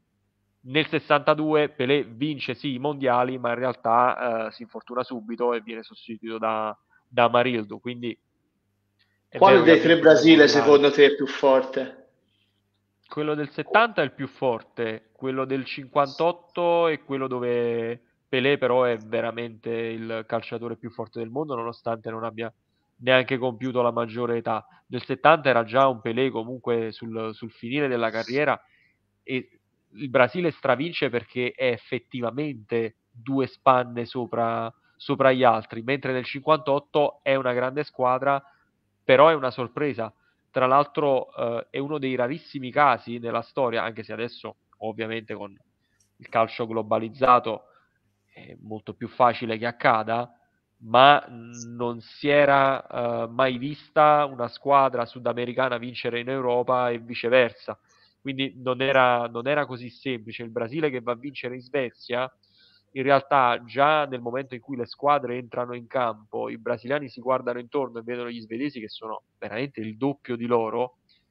E in Brasile eh, è vero che noi oggi siamo abituati a pensare al Brasile pentacampione quindi una, una nazionale, la Seleção, che ha vinto 5 mondiali e che comunque sia come la giri e come la rigiri, in quasi tutti i mondiali che gioca è favorita, quasi tutti, non tutti ma quasi tutti. E eh, all'epoca invece il Brasile aveva la retorica della sconfitta, perché aveva per, veniva dai mondiali del 50 e del 54 dove sì era la squadra considerata più forte ma che in realtà trovava sempre il modo per perderla quindi loro non avevano quella mentalità vincente e la mentalità vincente gliela dà, gliela dà probabilmente Feola e gliela dà, gliela dà, gliela Pelé, Pelé. La, la, la, grande, la, grande, voglia di vincere. Ed è, è, qui che si vede probabilmente la grande influenza di, di Pelé sul calcio brasiliano e sui decenni successivi. Interessante questo. Sì perché ecco come hai detto te venivano dalla ferita era fresca e ancora aperta del Maracanasso e quindi si parla di otto anni dopo, cioè è praticamente nella storia nulla otto anni. La Però è ancora aperta ora del Maracanasso. Sì, appunto, ecco. quindi, eh, quindi ecco, questo, questa vittoria, è, poi come hai detto tu, per esempio faccio l'esempio dell'Argentina, l'Argentina nel 57 vince il sudamericano con eh, una squadra fortissima che davanti c'erano Los Angeles Cara, de, con la cara sucia e gli angeli della faccia sporca, ovvero Sivori, Angelillo, Corbata, poi c'era? Maschio, che poi eh, tre vengono a giocare in Italia. Eh, arrivano nel 58 in, in, Europa al mondiale sono convinti di spaccare tutti poi escono con la Cecoslovacchia per 6 a 1 perché non c'erano nemmeno i raffronti con il calcio europeo Beh. Infatti, da lì, per esempio, il calcio argentino inizia gli anni 60, iniziano quelli dove cambia un po' il chip e iniziano a, a menare come tipo le Studiantes, eh, la stessa nazionale del 66 era nazionale di, di gangster, perché Rattin, eh, poi c'era Pippo sì. Rossi, eh, cioè Marzolini era un, un giocatore, tipo, lo paragono sempre a Facchetti, però diciamo Rattin era cioè, un diciamo, butta fuori. Quindi diciamo, eh, cambia dal calcio, il gioco bonito della macchina, della, loro la chiamano la nuestra, eh, il tipo eh, un po' come il Titicaca eh, del Barcellona, la nuestra era il modo di giocare come si doveva, cioè, erano i dettami di come si doveva giocare il calcio. Ovviamente con la sconfitta S1 con la Cecoslovacchia resetta tutto e poi ti ho detto eh, negli anni 60 inizia eh, le studianti di Zubeldia che praticamente erano picchiatori, poi mh, mm, quindi diciamo questo cambia un po' la cosa perché sono ferite che poi si, si fa fatica. Volevo tornare alla formazione del Brasile perché abbiamo detto sì. eh, abbiamo parlato di tanti nomi, eh, facciamo un po' riassunto di chi c'era, Gilmar in porta, poi difesa a 4 con eh, i Dialma Santos e Nito Santo e Tozzini, Orlando e Bellini, grande capitano centrali, poi c'era il mediano tutto fare di Zito, il regista era Didi, poi c'era Zagalo a sinistra, Garrincia a destra e di punta Pelé va. Inizialmente giocò, giocava Altafini, Altafini, di punta al posto di Pelé, Altafini che portava il nome di Mazzola, Mazzola. in onore a Valentino Mazzola, Dopo lo scialbo 0-0 con l'Inghilterra fu deciso di cambiare qualcosa in avanti e, e fu la prima partita successiva con la Russia che Pelé e Garrincia giocano assieme da lì. Credo che c'è una statistica non hanno mai perso giocando assieme su una partita. No, non hanno mai perso perché poi la, uh, quando Pelé perde ai mondiali del, 60, del 66 e si infortuna di nuovo, Garrincia non è titolare gioca poi la terza partita quando il Brasile è ormai già eliminato. Perché nello spazio di quattro mondiali il Brasile fa tre vittorie e nel 66 invece esce ai sì, gironi contro, contro, l'Ungheria e il Portogallo. Sì, sì. Poi vediamo la foto de... allo stadio Maracanã, c'è la statua di Bellini, capitano che è, alza Coppa del Mondo. Abbiamo un ricordo che fu poi eh, tra l'altro il primo, il, la prima volta che si vide alzare la Coppa del Mondo sulla testa eh, come si usa fa adesso. Eh, e fu, il motivo fu per farla vedere ai giornalisti cioè per, per far scattare miglior foto però da lì serviva all'usanza della Coppa del Mondo festeggiata ancora meglio c'è un qualsiasi trofeo non solo la Coppa del Mondo qualsiasi coppa che si alza sopra la testa Passiamo quindi, conclusa l'esperienza svedese, passiamo quindi al 62. Eh, se i mondiali del 58 erano stati quelli di Pelé, quelli del 62 eh, ovviamente sono quelli di Garrincia. Sarebbero, dovuto, sarebbero dovuti essere anche quelli di Alfredo Di Stefano, finalmente la, la, chance per Don Alfredo di giocare un mondiale ci arriva a 36 anni eh, la Spagna si qualifica, però lui si infortuna, si infortuna qualche settimana prima. L'allenatore della Spagna è Elenio Herrera, che contemporaneamente è anche l'allenatore dell'Inter. La scelta non, eh, non lascia tanto contenti, soprattutto quelli del Madrid, perché Daniel Herrera è stato a Barcellona, c'erano state polemiche nelle sfide fra Barcellona e Real Madrid sul fine degli anni 50, però Di Stefano accetta di, diciamo, fa buon sorriso, come si dice? Eh, buon viso a cattivo gioco. Sì, esatto, eh, perché comunque sia ha voglia tremenda di andare al mondiale perché è l'ultima chance, si infortuna e quando arriva in Cile praticamente non, non ce la fa recuperare e non gioca mai. La Spagna va fuori dopo una ottima partita contro il Brasile dove gioca Puskas, Puskas anche lui naturalizzato, quella linea eh, fu il mondiale degli Urundi perché la Spagna ce n'aveva quattro, c'era Puskas di Stefano, Eulogio Martinez che era paraguaggio e Santa Maria. L'Italia mi sembra ce l'aveva tre, Sivori, Maschio e un terzo mi sembra. Aspetta ti guardo. Sormani? Può essere? No. Aspetta, no, Sormani prima. Altafini, Altafini. Ah, ah, proprio, Alta... ah, Altafini. Altafini gioca, gioca i mondiali con l'Italia. Sì solo eh, che l'Italia non va tanto bene dal, con, dal, punto di vista pugilistico. Sì, sì, sì, sì, Un incontro di, di, di box che non andò bene all'Italia. Eh, col, col Cile è stata la, la, la, battaglia di Santiago ancora oggi. Eh. Probabilmente insieme alla Corea del Nord e alla Corea del Sud, una delle pagine più nere della storia degli azzurri in, in, in nazionale. Partita che se non mi sbaglio è reperibile online, si può trovare anche da vedere. Sì, sì, sì, si vedono. Tra l'altro, se non erro, compare, compare un po' il cartellino rosso. No, no, no. no eh, quello fu eh, la cosa del cartellino rosso Uh-huh. Fu lo stesso arbitro, ora è una cosa che non ho approfondito, però ne parlavo anche prima con Yuri. Mi sa che l'arbitro di quella, di quella partita inventa il cartellino rosso. Sì, inventa il cartellino rosso e che diventa perché prima non c'era, questo mondiale non esisteva. L'arbitro è Aston, come ha detto da Yuri. Sì. E da quel mondiale lì si sente la necessità appunto di inserire cartellino giallo e cartellino rosso nel mondiale che vengono poi inseriti nel mondiale del 66 no, esattamente nel, no, 70. Nel 70, no, nel 70. Nel 70 e però Perché... non vengono mai utilizzati quel mondiale, credo.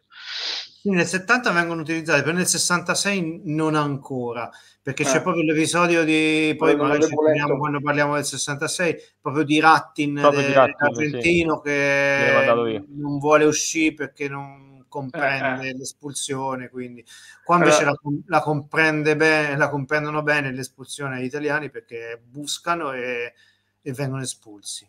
Qua ha scatenato Leonel Sanchez, figlio di un pugile tra l'altro, eh, che è considerato uno dei migliori giocatori cileni della storia. In quel campionato segnò quattro, quattro reti, di cui una punizione a Yashin, però ovviamente ricordavo più per eh, le sue doti pugilistiche. Sì, con le mani e con i piedi. Tra l'altro la partita successiva del Cile, eh, quella lì l'abita Aston. Eh, poi il Cile va avanti e ai quarti con l'Unione Sovietica l'abita Leo Horn, che è olandese, eh, che era cintura nera di judo e aveva, aveva combattuto con la resistenza olandese nella seconda guerra mondiale. Della serie occhio che qua non litighiamo con l'arbitro. Sì, si mette male, c'è chi ci pensa. Quando si dice arbitri di personalità. Insomma. Sì. E poi Cile la vinse lo stesso, tra l'altro, quella partita.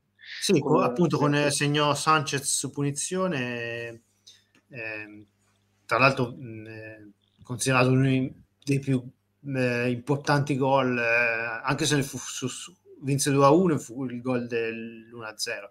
Comunque fu, è sempre considerato uno dei più importanti gol della storia del calcio cileno perché lo segnò in un mondiale, lo segnò a Yashin, quindi eh, ecco. Cile che arrivò terzo quel mondiale battendo la Jugoslavia con un gol all'ultimo minuto di Rojas. Eh, miglior risultato di sempre del, del Cile in un, sì. in un mondiale. Eh, non poteva sì, che avvenire in casa. Non poteva che avvenire in casa, assolutamente. in questo mondiale ci sono i progressi un po' dell'Inghilterra perché diciamo dopo il 58 che fu un mondiale diciamo viziato dalla tragedia di, di Monaco adesso si sta imponendo una nuova generazione di giocatori Bobby Charlton, Bobby Moore, c'è cioè Greaves eh, quindi sta, diciamo, sta crescendo un po' il gruppo che poi vincerà nel 66 eh, l'Inghilterra passa al girone, arriva, esce solo per mano del Brasile ai quarti, quindi diciamo la squadra ancora non è stata ancora affidata a Ramsey, però eh, diciamo già fatto notare alcuni progressi. È interessante sì. notare come del, l'allenatore del 66 che è Alf Ramsey è presente mondiali, ai primi mondiali che gioca l'Inghilterra nel 50 quindi sì, un po' sì. il trade union tra la, la generazione perdente del, dell'Inghilterra che si affacciava insomma alla, alla Coppa del Mondo con di, una strana disinvoltura, cioè nel senso senza, senza neanche darci troppa attenzione a quella che poi è l'Inghilterra che quando finalmente organizza i mondiali in casa decide che è arrivato il momento di, uh, di vincerla. Sì, Nei mondiali del 62 diciamo che Pelé si infortuna subito, viene sostituito da Marildo, che poi è altro calciatore che vedremo in Italia. Eh, Garrincia l'avremmo visto in Italia solamente a carriera finita, giocherà insomma nei dilettanti del, del Sacrofano in, uh, vicino Roma, di alcuni, uh, alcune partite insomma di uh, campionati insomma locali dilettantistici. Garrincia nel 62 invece è probabilmente il calciatore più forte del mondo, insieme a Pelé, Pele che domina la, la, la, Libertadores. Tra l'altro in quegli anni giocherà proprio una finale contro il Boca Juniors, se non ero nel 63, dove Rattin vuole spaccargli una gamba e l'allenatore del Boca Juniors gli disse no, no, vinceremo senza che tu gli spacchi una gamba, in realtà poi perdono malamente, andata e ritorno. Eh, Garrincia nel 62 eh, si gioca il titolo di miglior giocatore dei mondiali con Masopust, che poi vincerà invece il pallone d'oro. La finale è proprio Brasile-Cecoslovacchia e Garrincia in realtà era stato cacciato dal campo nella semifinale e eh, per un uh, motivo ancora oscuro la, la FIFA decide di, di, concedergli il lusso di giocare, di giocare la finalissima, quindi non, non, viene squalificato e nonostante insomma sia su una gamba sola, infortunato, riesce a, a incidere e il Brasile vince eh, il secondo mondiale consecutivo. Tra l'altro lui di gamba, eh, a c'è la leggenda che ne aveva una terza, però la, diciamo delle, delle due... delle due normali, eh, una era più piccola, eh, era più corta.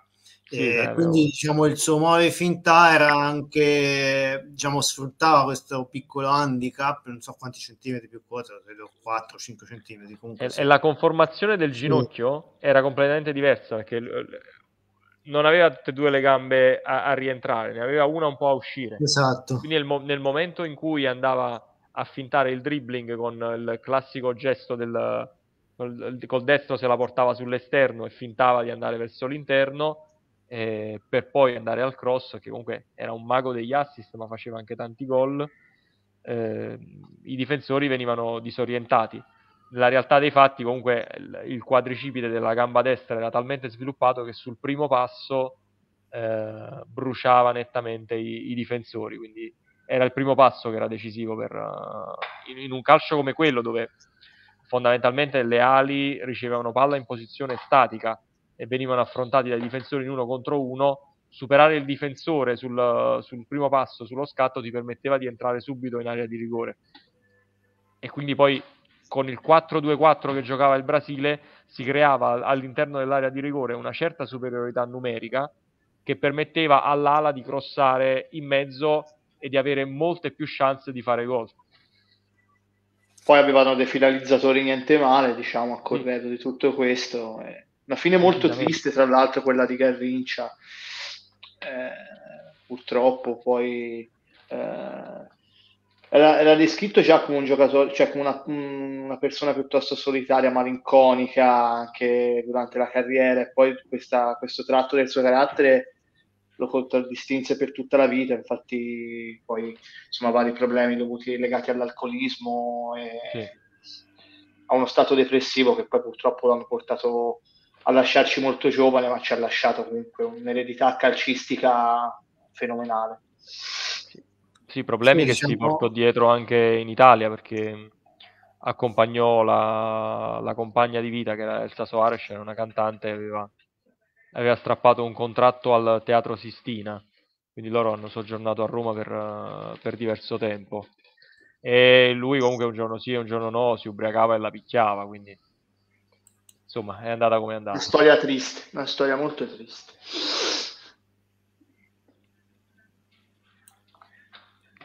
Yuri, scusa, ti ho interrotto, dicevi. No, dicevo, la differenza eh, fra Garrincia e Pelé è proprio... Eh, cioè, a, come carriera ce l'hanno avuta parallela, possiamo dire dal punto di vista sportivo. Però eh, uno è andato a destra e uno è andato a sinistra, nel senso che Pelé eh, ha saputo amministrare quello che aveva guadagnato, ha saputo sfruttare la, la, l'immagine, eh, diciamo, s- per, accampato di rendita per 50 anni, cioè fino adesso, perché è ancora vivo. Forse fu il primo, no? Un po' a sfruttare... Sì, sì. Cioè, questa qua è proprio la differenza de, diciamo di come uno mh, eh, come f- non, non, sfruttare quello che per, cioè quello che hai guadagnato con il gioco e, e quel, all'incontrario Pelé eh, due esempi opposti proprio sì, due esatto, esatto. Pelé fu il primo a fare pubblicità, fu quello an, primo, fra i primi ad andare negli Stati Uniti, ecco, qualcuno magari dirà, magari dirà che è attaccato al denaro, però voi, però diciamo, qui ritorna il discorso che facevamo in precedenza, no? Che il, quella mentalità un po' malinconica, un po' triste, un po' perdente nella quale poi si riconoscono i brasiliani. Perché loro fondamentalmente amano, amano Gar- molti di loro amano Garrincha più di, più di Pelé, che Garrincha sì, non, è mai, non, è mai, uscito da se stesso, non è mai uscito dal personaggio, sì. mentre Pelé ha saputo anche a livello politico reinventarsi e trovare carriera. Si dice che quando in Brasile nomini Pelé ti stringono la mano con un sorriso e ti abbracciano. Ma, Ma sulle... quando, quando, parli di Garrincha si tolgono il cappello sulle dichiarazioni, Pelé, cioè qualsiasi intervista, Pelé, non so, gli domandi un giocatore qualsiasi, non so, Facchetti, ah, il miglior difensore che ho avuto, poi magari domandi di un altro giocatore, ah, il miglior, il miglior difensore con cui io gioco, cioè lui, questa qua è la squadra fortissima, cioè non ha mai detto male di nessuno, diciamo non per natura, ma per, per un fatto di, come si dice, stringo le mani a tutti, eh, tutti amici, capito? Eh, in maniera tale che... È una ecco, cosa che oggi in tanti dicono di Guardiola, eh, che non riesce, che fa complimenti a tutti, sono sempre tutti bravi, non polemizza mai con nessuno. Era più, più o meno la stessa... Escludendo il Real Madrid, ovviamente. Però. Oh, vabbè, cioè, ma quello non li prendevo neanche Madrid in considerazione. No, Madrid, Madrid è, stato spa- è stato spagnolo. Sì, sì, sì, vabbè, lui è blaugrana e catalano anche da un punto di eh. vista politico. Però vabbè, su questo ci può stare, non ci voglio... Non ci voglio io sono madridista, però non, non, ci voglio entrare in questo. no, però poi dicono che ho le preferenze. No, no. It's coming home. It's coming home. It's coming home. Già, però prima che arriva a home eh, la coppa sparisce. Non so, sapete l'aneddoto de, del famoso furto che poi eh, la, la, coppa fu ritrovata da un, da un, cagnolino di nome Pickles. Eh, praticamente questa, la coppa era questo, diciamo che il cane la ritrovò il padrone, poi fu diciamo c'è dietro la storiella. Adesso non si sa eh, se c'è la storiella o fu veramente il cane a scavare la coppa no, non la sapevo assolutamente. Eh, la coppa fu rubata e quindi come si, in, questi, in questi casi Scotland Yard brancolava nel buio perché c'era stata una richiesta di riscatto con la coppa eh, però praticamente fu una farsa e alla fine questa coppa saltò fuori in un parco e c'era un signore con un cagnolino che poteva spasso il cane e ecco, il cane, il famoso cane Pickles, che fu l'eroe all'inizio de- della Coppa perché la ritrovò. No, non avevo assolutamente idea. La, la, Coppa Rime tor- ritorna al suo posto. Poi dopo, dopo, che la vince il Brasile, però poi è andata, è andata, persa di nuovo, se non sbaglio. Sì, l'hanno rubata anche nel, mi sembra nell'82. L'hanno rubata, poi, l'hanno rubata sì. anche, che poi nel Brasile col terzo mondiale prende sì, la Coppa Rime, dopo tre, tre vittorie cambia completamente la denominazione, non è più Coppa Jurime, ma diventa poi la Coppa del Mondo a tutti gli effetti. In realtà poi è andata persa. C'è un'altra versione che circola e che eh, suggerisce che in realtà questa coppa non sia andata persa, ma sia finita nella villa di una persona estremamente abbiente che eh, sì, sì, eh, mondiali. Più che persa eh, è stato un furto quello in Brasile. Sì. Adesso chi sia stato non lo so, però ecco. Quella, il mondiale del 66 poi fu anche il primo dove comparve la mascotte, quindi la mascotte inglese Willy eh, che fa eh, iniziare diciamo la serie di mascotte che poi ci sarà quelle più famose il naranjito spagnolo il sombrero messicano ciao quello d'Italia 90 per esempio.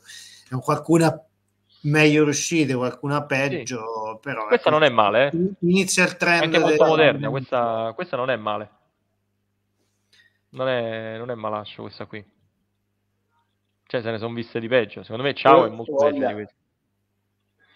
È anche abbastanza moderno. Tra l'altro fu anche l'unico mondiale dove non suonarono gli inni nazionali prima delle ah. partite, perché c'era la Corea del Nord presente e la Corea del Nord era un paese socialista non riconosciuto dal governo britannico che invece aveva rapporti con la Corea del Nord, con la Corea del Sud, scusatemi, sì. e, ehm, e, quindi per evitare incidenti diplomatici la, eh, decisero gli italiani a testa al tolle di non far cantare l'inno a nessuna nazionale, addirittura ci fu chi propose di negare il visto all'intera nazionale della Corea del Nord per non farla partecipare al mondiale, poi non fu presa questa strada e forse per la nazionale italiana sarebbe stato meglio, visto poi la, come andò.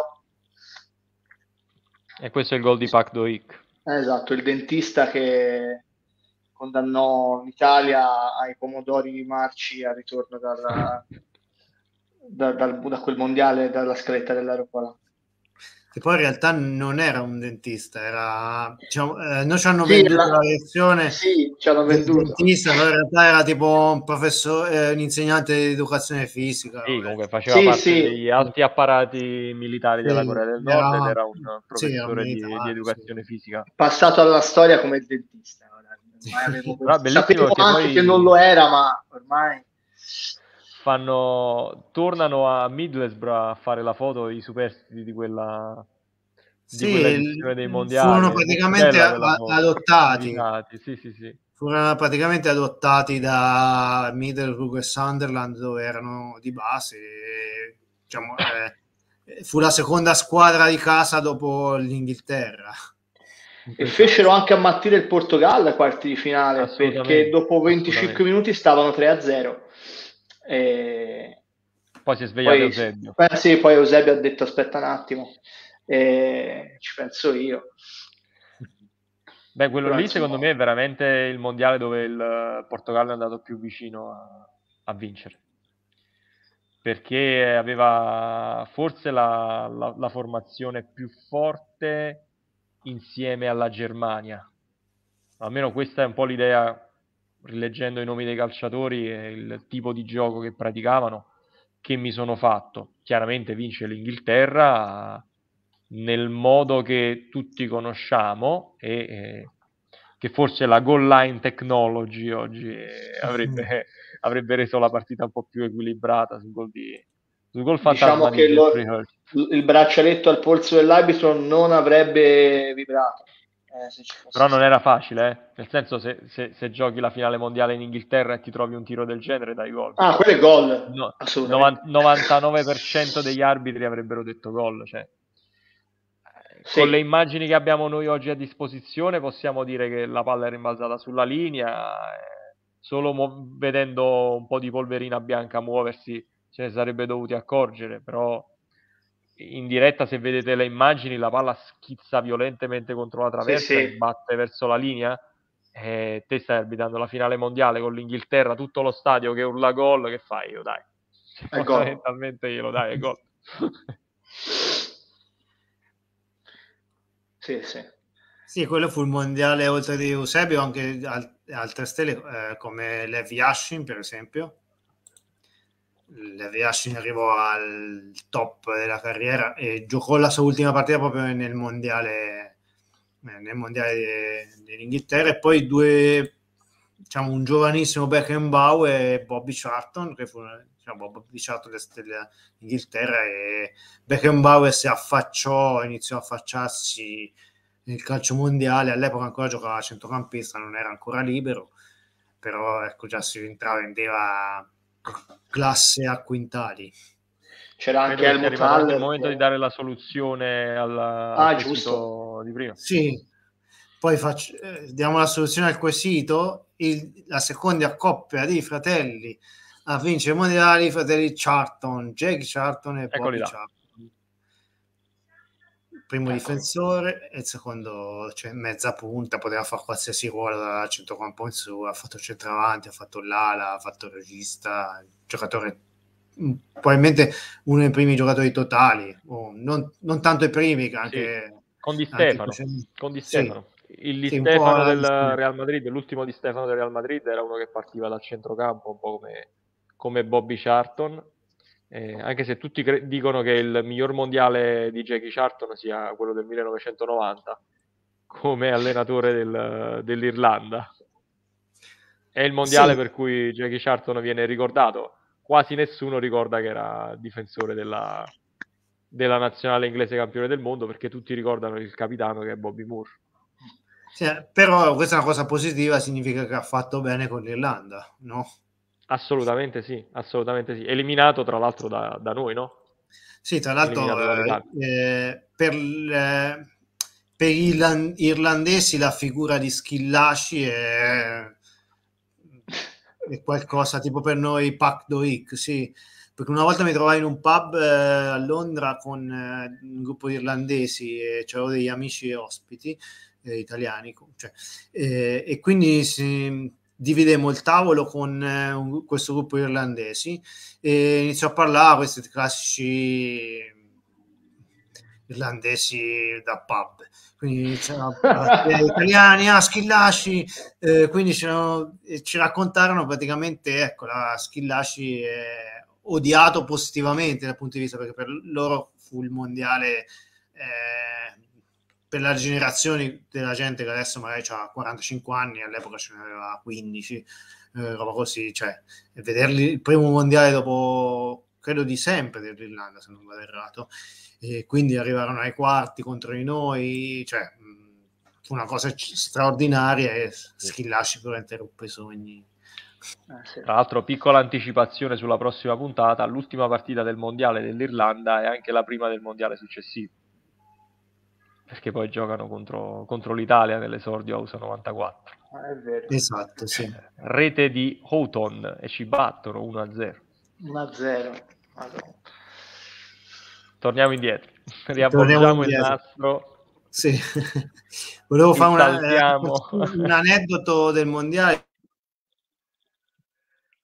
eh, perché la Spagna si qualifica al mondiale del 66 Spagna campione d'Europa, quindi diciamo sulla sì. carta ottima, buona squadra.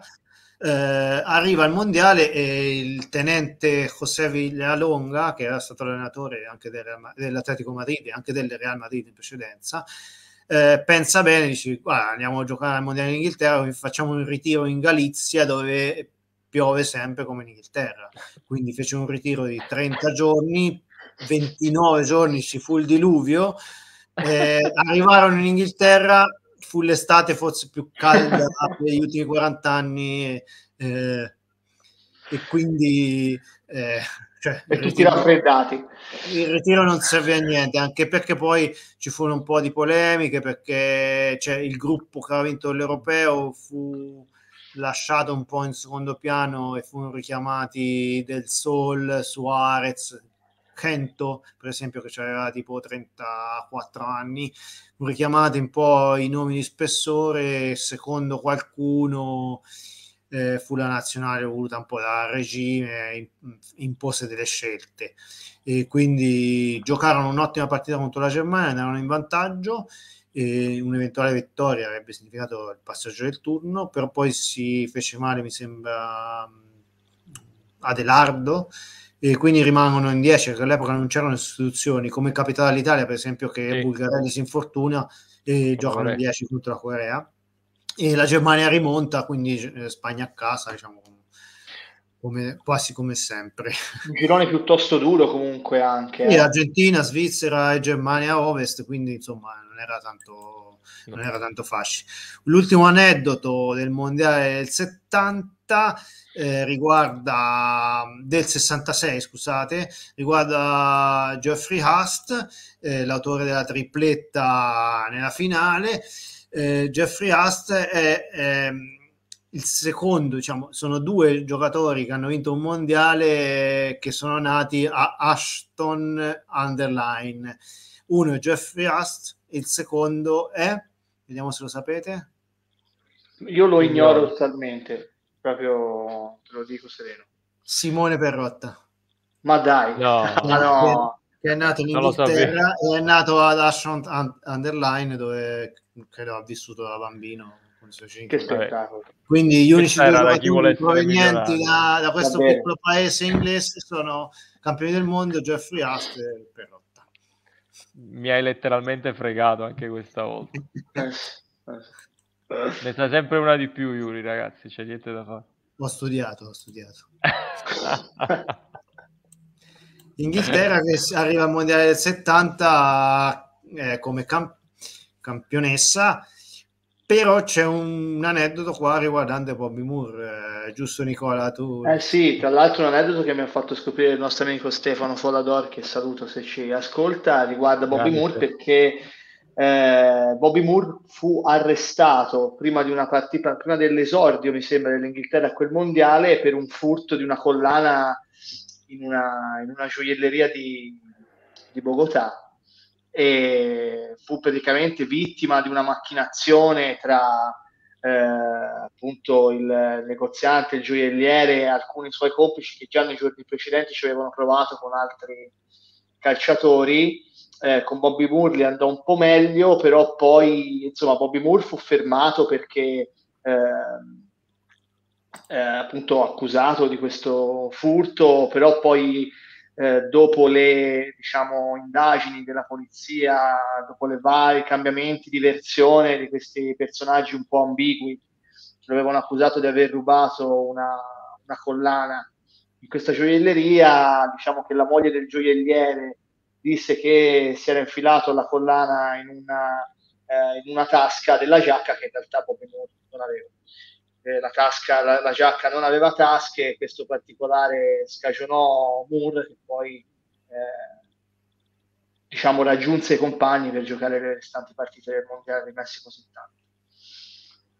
Però ovviamente non fu la preparazione migliore per arrivare al Mondiale. Diciamo che non era un viatico, no, non fu il viatico ideale, eh, diciamo così, per, per preparare serenamente un, un mondiale. Sì, tra l'altro al mondiale ci furono alcune sorprese perché praticamente rimase a casa il Portogallo eh, di Eusebio, passò alla Romania nel girone, Romania capitanata da tale Mircea Lucescu, giocatore all'epoca, poi diventerà allenatore di successo. La Spagna venne eliminata eh, in un girone dove c'è anche il Belgio, la Spagna che perde in Finlandia, cosa vergognosa. Eh, L'Olanda non si qualifica, l'Olanda non ancora non era l'arancia meccanica, ma eh, siamo già negli anni 70, quindi c'erano già i semi pronti a fiorire. Passa la Bulgaria, eh, mentre in Sud America a sorpresa eh, sta a casa l'Argentina perché gli è fatale la partita in Bolivia. Eh, come spesso accade giocare in Bolivia a 3000 metri alla pazza è sempre difficile per tutti l'Argentina perde e nel girone passa il Perù che il Perù comunque sia una grande squadra perché c'ha giocatori come Cubillas, come yes. Sotil, Ciumpitas, per Ciumpitas. In Europa poi... Il, il Perù è secondo me la squadra che mette più in difficoltà il Brasile. cioè, paradossalmente senza il grande Brasile quel Perù poteva arrivare tranquillamente in finale. Era quello probabilmente più simile al Brasile dal punto di vista mm, tecnico, tecnico sì. sì. Perché giocando in altura mm, io credo che mm, cioè il Brasile eh, con quel tipo di gioco là eh, era facili- non dico facilitato, eh, facilitato non, è nessuno, però si, si, adattava meglio il giocare in Messico con al- più che in altura con le temperature quelle che c'erano per una squadra sudamericana o il Brasile eh, con una, come il Perù per esempio, come magari come una squadra nord europea. Ecco. Però il, il, Brasile, escludendo la Germania che viene eliminata chiaramente dal, dall'Italia nella partita più bella della storia dei mondiali, almeno fino a quella dell'82 per, per l'Italia, che poi, diciamoci la verità, sfatiamo un attimino un mito eh, che riguarda quella semifinale Italia-Germania Ovest 4-3. Bellissima partita dai supplementari fino al fischio finale dell'arbitro, perché mi è capitato di vederla più volte e dopo il vantaggio della nazionale italiana la partita è assolutamente bloccata con ripetuti passaggi all'indietro col portiere che bloccava la palla, la ripassava al difensore e la ribloccava con le mani fino al novantesimo dove una discesa di Schnellinger che è il difensore milanista si, si getta nell'area di rigore alla disperata e spaccata trova il pareggio. I supplementari li conoscono tutti, però probabilmente tutti quanti dimenticano che per 90 minuti era stata una partita di una noia mortale. Diciamo sì. i supplementari del secolo. Supplementari del secolo più che la partita del secolo. Il Brasile stramerita quei mondiali non solo perché ha la squadra dei, dei 5-10, dei, uh, dei 5 numeri 10, eh, fortissimi, Gerson, Rivellino, eh, Tostao, Pelé, eh, una squadra veramente assurda, dove il, il, il, terzino sinistro era in realtà uno dei giocatori più tecnici della squadra, cosa che poi succederà anche nel, nell'82 con Junior, no? E a destra c'è Carlos Alberto che è praticamente una, una freccia, tra l'altro ci segna anche il, il 4 a 1. Il Brasile merita quei mondiali perché batte appunto, a parte la Germania Ovest, tutte le squadre più forti.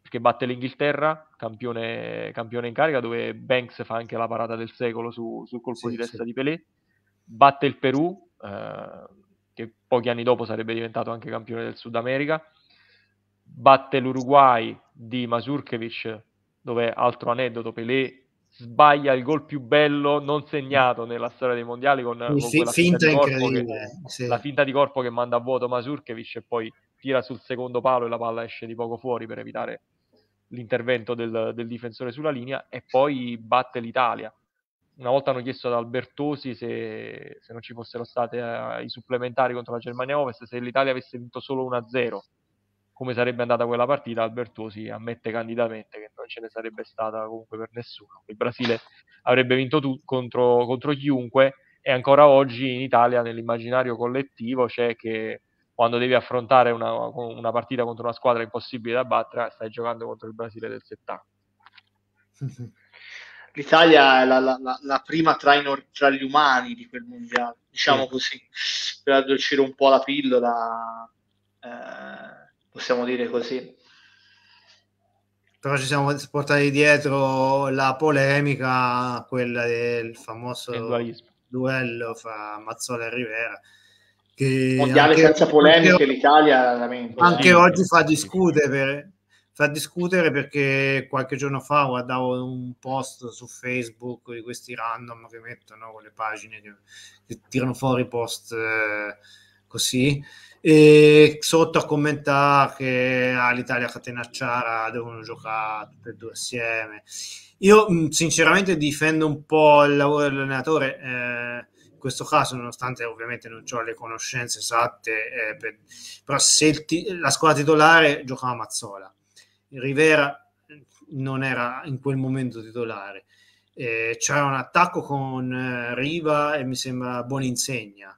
C'era Domenghini, cioè Rivera al posto, chilo, al posto chilometri, nel senso o togli Mazzola, a quel punto ok, fai giocare o uno o l'altro, non li, non li potevi far giocare, per come era strutturata quell'Italia non li potevi far giocare assieme perché Boninsegna e Riva erano intoccabili. Domenghini ti faceva la fascia eh, e Facchetti ti facevano la, le, le, due fasce. Poi poi in mezzo c'era, c'era De Sisti che equilibrava un po', la difesa rocciosa, quindi non c'era spazio per tutti e due, quindi o uno o l'altro. Ora, capisco che la sostituzione, quella a 8 minuti alla fine, fu forse se la poteva risparmiare, però eh, secondo me non c'era spazio per tutti e due, anche se magari in alcune occasioni avevano giocato assieme, magari ci poteva anche essere una maniera di farli convivere, però in, quelle situa- in quella situazione con quegli attaccanti in forma come Riva e Boninsegna, mm, secondo me ecco, Guarda, uno due era di troppo. Sono d'accordissimo con te e ti dico anche che è un qualcosa di molto ricorrente nella storia del calcio italiano.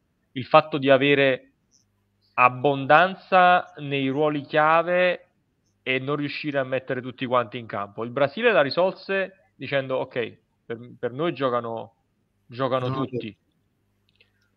In Italia invece non è mai stato così, nel senso dal punto di vista tattico si è vissuta sempre in maniera molto diversa. Io mi ricordo i mondiali del 98 che sono diciamo i, i terzi mondiali che mi ricordo insomma di aver, di aver vissuto personalmente. E i mondiali del 98 Budget del Piero è un dualismo più o meno a livello di questo di, questo di, Rivera, di Rivera e Mazzola.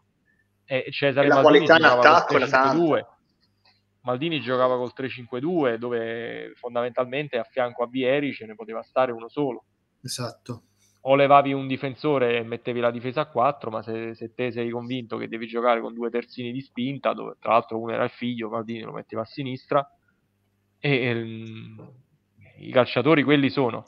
Abbiamo vinto gli europei dove più che, più che abbondanza c'erano praticamente 11 giocatori di pari livello. Non c'era nessun, non c'era nessun fuoriclasse, ma è, è assolutamente un caso. Perché comunque poi eh, nel calcio dell'epoca i fuoriclasse facevano la differenza. L'Italia aveva un, un, uno spartito da seguire e decise di proseguire in quella maniera. Tant'è vero che eh, al centrocampo c'era così tanta abbondanza che un calciatore come Lodetti fu lasciato, lasciato a terra praticamente all'aeroporto, stava andando a prendere l'aereo per il Messico, lo lasciarono a terra. Comunque il, il discorso che faceva Yuri sul, su questo discorso della soluzione tattica è anche collegato al tuo del 98.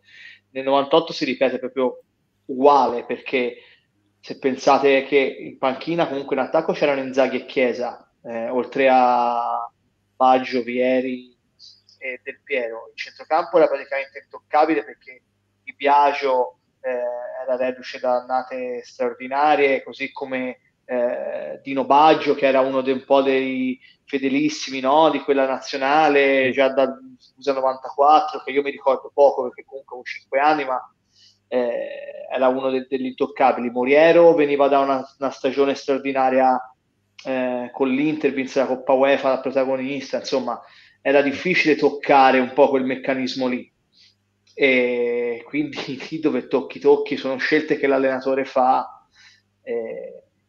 Sì, poi Dino Baggio ci, ci, salva nel 94 contro la Norvegia, sì. una partita dove siamo sì. 10 contro 11 e lui segna di testa, quindi i giocatori erano quelli io sono, sono d'accordo. Tra l'altro Del Piero poi agli europei successivi dimostra di poter giocare anche in fascia pur di far parte della nazionale italiana e forse quella partita con l'Olanda è un po' quello che gli salva quella la carriera in nazionale, che poi lo rilancia nelle edizioni successive degli europei e dei mondiali, eh, dove poi chiaramente Del Piero è protagonista anche nel 2006. Ma se vi ricordate, anche nel 2006 c'erano Del Piero, Totti, c'erano una marea.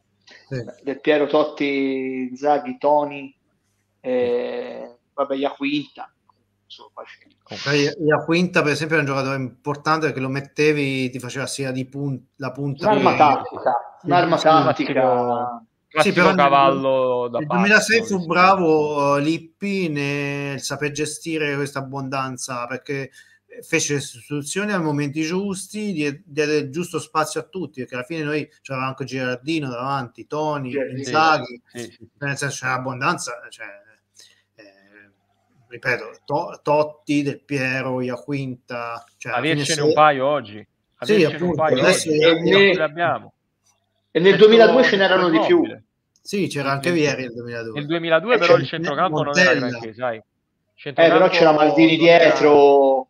Eh, eh. Sì, no, no, eh, allora, la nazionale del 2002 era fortissima, secondo me più forte anche di quella del 2006, però mancava la convinzione e mancava, ma, mancava qualcosa a centrocampo, mamma mia. Centrocampo L'hai detto te il nome. L'hai detto te il nome. Sì, dirlo. dirlo. Eh. No, Cristiano, Cristiano, Zanetti era quello che era, dai ragazzi. Non sì. Eh sì, eh, la qualità fenomeno, non c'era tanta Non era la stessa cosa, non era la stessa cosa. No. Tant'è vero che poi quando, quando, giocavi contro squadre che si chiudevano, mancavano gli spazi. Però Comunque, tornando a noi... offensivo No, ma è fortissima, ma, ma, ma l'Italia, l'Italia ha sempre fatto questo. Poi dell'Italia sono passate alla storia le partite in cui ha fatto tanti gol. Perché poi fondamentalmente nel, nel, ci si ricorda delle, delle, reti segnate, non di quelle che hai, che hai evitato. Quindi eh, Italia-Germania Ovest 4-3, Italia-Brasile, che vedremo nella, nella prossima puntata, 3-2. Sono le partite dove fai tanti gol tutti vogliono de- della partita tra Italia e Brasile ci si ricorda ci si ricorda del rigore che ha sbagliato Baggio nel 94 ma re- i 120 minuti a parte il bacio di Paiuca al palo non se li ricorda nessuno. Nessuno. E io l- l'ho vista tutta quella partita in diretta e lo- l'avrò vista altre 3-4 volte ma cioè, facendo proprio fast forward perché è insopportabile. Quindi mh, mm, eh, ci si ricorda delle partite dove si fanno i gol quindi do- eh sì. dove è mancata la qualità, io non so per quanti anni i nostri figli, i nostri nipoti, i nostri pronipoti si ricorderanno della vittoria dell'Italia agli europei, agli ultimi europei. Secondo me, con due edizioni dei mondiali saltate, in tanti se la dimenticheranno, la, la vedranno come... Se non, non l'hanno so, già dimenticata. Un bug, un bug fortunato del, del sistema, una, un'anomalia del sistema che per una eh volta eh sì. ci ha premiato. Eh sì. Eh sì. Eppure, sono, eppure è un titolo europeo, ragazzi. Scherziamo. Se agli europei però vince no, non sempre la squadra di tradizione o la squadra più forte, vedi la Grecia, vedi la, la Danimarca, ai mondiali questo non succede mai.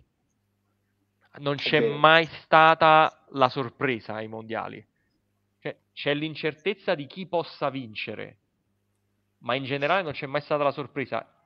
Ti posso dire che i mondiali del 2018 sono stati veramente i più tristi, perché la Francia, andando a rivedere le partite, a parte un paio di occasioni in cui ha segnato e difeso il risultato, ha veramente passeggiato. Cioè, se Forse... pensiamo che l'ultima partita nella storia dei mondiali è Francia-Croazia 4 a 2 proprio sì, sì. Forse la... Sì, sì. Forse l'unica sorpresa, sorpresa, se vogliamo chiamarla così, fu proprio l'Italia nell'82. Eh. Sì, perché sì, però era fortissima non... e veniva. Però era molto forte, sì. Era fortissima e veniva dai mondiali del 78 in cui era veramente la nazionale più forte. Vince l'Argentina in finale contro l'Olanda, ma l'Italia era veramente, aveva fatto un grandissimo mondiale. Ci arriviamo presto anche perché mi sa che dobbiamo un po' correre, che abbiamo superato le due ore. E andiamo ai mondiali del 74, adesso che, eh, che mi ci fate pensare, e cominciamo a capire che cosa succede tra l'Olanda del 74, l'Olanda del 78 e l'inserimento dell'Argentina che ai mondiali del 74 era una, ancora una squadraccia, ricollegandomi al discorso di Yuri, che risentiva di un eh, retaggio tecnico-culturale eh, dell'Argentina dei, dei picchiatori. Sì, era ancora a quel livello lì. Poi nel 78 riesce a fare quel passo in più. Poi la situazione argentina, anche eh, l'instabilità politica, perché nel 74, prima del mondiale, c'era Peron, era tornato Peron per la centesima volta, no, per centesima no, per la terza volta, muore durante il mondiale del 74, quindi già diciamo, bolle in pentola quello che arriverà un paio di anni dopo, ovvero oh, il colpo di Stato. Eh, tra l'altro, mh, riallacciandosi alla mancata partecipazione del 70, l'Argentina stavolta usa un trucco particolare, ovvero che la selezione fantasma che praticamente per giocare in altura in Bolivia manda una squadra tra virgolette di riserve che poi riserve non erano perché c'erano giocatori poi saranno diventeranno poi titolari nazionali, però a quel, in quel momento erano riserve e, non erano titolari nazionali, la manda tipo un mese e mezzo alle nazioni in altura per giocare proprio contro la Bolivia. E ce la fanno perché stavolta vincono e passano, però poi in, in Germania non faranno un grande mondiale perché mh, innanzitutto nel girone ci eliminano a noi, diciamo più che eliminarci a noi, ci, ci facciamo eliminare l'Italia da sola perché praticamente eh, usciamo per differenza reti, la partita con la Polonia la toppiamo claramente perché la Polonia era già passata, sarebbe bastato il pareggio per qualificarsi, tra l'altro c'è anche qua una leggenda di come i polacchi avessero offerto il pareggio agli italiani che si siano rifiutati, non so quanto è vero questo, se eh, per fargli onesti siamo stati eliminati, però comunque sì, ecco, l'Argentina passa per differenza reti perché vince 4-1 con Haiti, noi ci avevamo vinto solo 3-1. Quindi, Io tendo a essere scettico su questa leggenda. Eh. Sì, sono tutte leggende che non so, contano, so vere come l'oroscopo quello di Barba Nera, cioè nel senso... Eh, diciamo che eh, sì. si sono messi d'accordo più facilmente i tedeschi, come si dice, per eliminare l'Algeria nell'82. Sì, sicuramente, sicuramente ha funzionato di più e poi vabbè, ci arriveremo ai mondiali dell'82 perché sì. anche su Italia-Camerun, insomma, io da, da camerunense vi posso dire quella partita... Da camerunense non, non, non l'abbiamo proprio, proprio, giocata per vincere, dai, si sa. Comunque l'Argentina ecco che busca da, dall'Olanda e, e, nel girone finale 4-0 e lì si apre un po' una ferita che poi l'arrivo di Menotti, la necessità di adattarsi non solo a livello fisico come avevano fatto in precedenza, eh, nel senso che picchiavano, ma a livello fisico e tecnico è un calcio, perché il calcio degli anni 70, che è quello aperto dall'Olanda, cambia totalmente la prospettiva, perché se il Brasile dei, del, del 70, giocando in Messico a un ritmo rilassato, comunque sia accelerando solo la parte finale, il sì. calcio del, visto nel 74 è tutto un altro calcio, perché l'arancia meccanica va a 2000 all'ora, la stessa Germania cioè fisicamente sono squadre toste e si vede la necessità di essere sia fisici dal punto di vista atletico ma anche dal punto di vista tecnico. Quindi non, non c'è spazio per, per, una delle due cose. O sei eh, prima o eri atletico o eri fisico adesso devi essere sia atletico che fisico. Sì sì è un po' la, il, il mondiale spartiacque questo sono assolutamente d'accordo così come per riallacciarci al discorso del 54 qual è la nazionale che batte la squadra più forte del mondo, ancora una volta la Germania Ovest. In questo caso, diciamo però, meno sorprendentemente rispetto alla, alla vittoria del, del, 54 contro l'Ungheria, perché la Germania Ovest è paese organizzatore, perché eh, il ciclo dell'Ajax di Cruyff era già finito, Cruyff qui già è al Barcellona, ha appena vinto, ha appena vinto la Liga, eh, in una Spagna molto molto diversa da quella che si stava sviluppando negli anni precedenti. Franco è arrivato alla fine e eh, la dittatura franchista quindi lascerà il posto ad una Spagna eh, democratica. L'Olanda di Cruyff arriva in semifinale e deve giocare contro il Brasile campione uscente. Ovviamente non c'è Pelé ma è ancora nell'immaginario collettivo il Brasile che ha dominato i mondiali precedenti. L'Olanda vince nettamente 2-0, molto più nettamente di quanto il punteggio potesse far pensare. Nel frattempo la Germania Ovest, che veniva dal, dalla sconfitta nei gironi del derby contro la Germania Est, il, Tant'è vero che eh, in Germania Est accusano ancora quella nazionale di aver, di, aver, di aver, vinto e di aver rovinato i piani democratici del, del, del, dello Stato, insomma, tedesco orientale. Germania che poi finisce in un girone leggermente più favorevole e riesce ad arrivare, chiaramente evitando l'Olanda, riesce ad evitare poi fino, fino in finale. Sì, c'è e un'ottima lì... Polonia comunque, sia. Sì, c'è la Polonia, se non sbaglio c'era la Jugoslavia. Sì, la Jugoslavia. Non vorrei dire squadra, sì, sì, la, la, Jugoslavia che veniva dal, dal girone del, del, del, del, del Brasile. Sì. E... È giusto, era la Jugoslavia, mi sto, mi sto confondendo. Probabilmente se quella Germania Ovest avesse vinto con la Germania Est avremmo visto una finale eh, Olanda-Polonia, Olanda-Polonia e chissà come sarebbe andata. Avremmo potuto parlare di un'arancia, non sarebbe mai esistita questa leggenda della, dell'Olanda bella e non vincente con una Polonia campione del mondo. Non lo sappiamo, ma su quei crocevia... Eh, eh, la Polonia di lato era, era, era fortissima. Eh, Poi eh sì.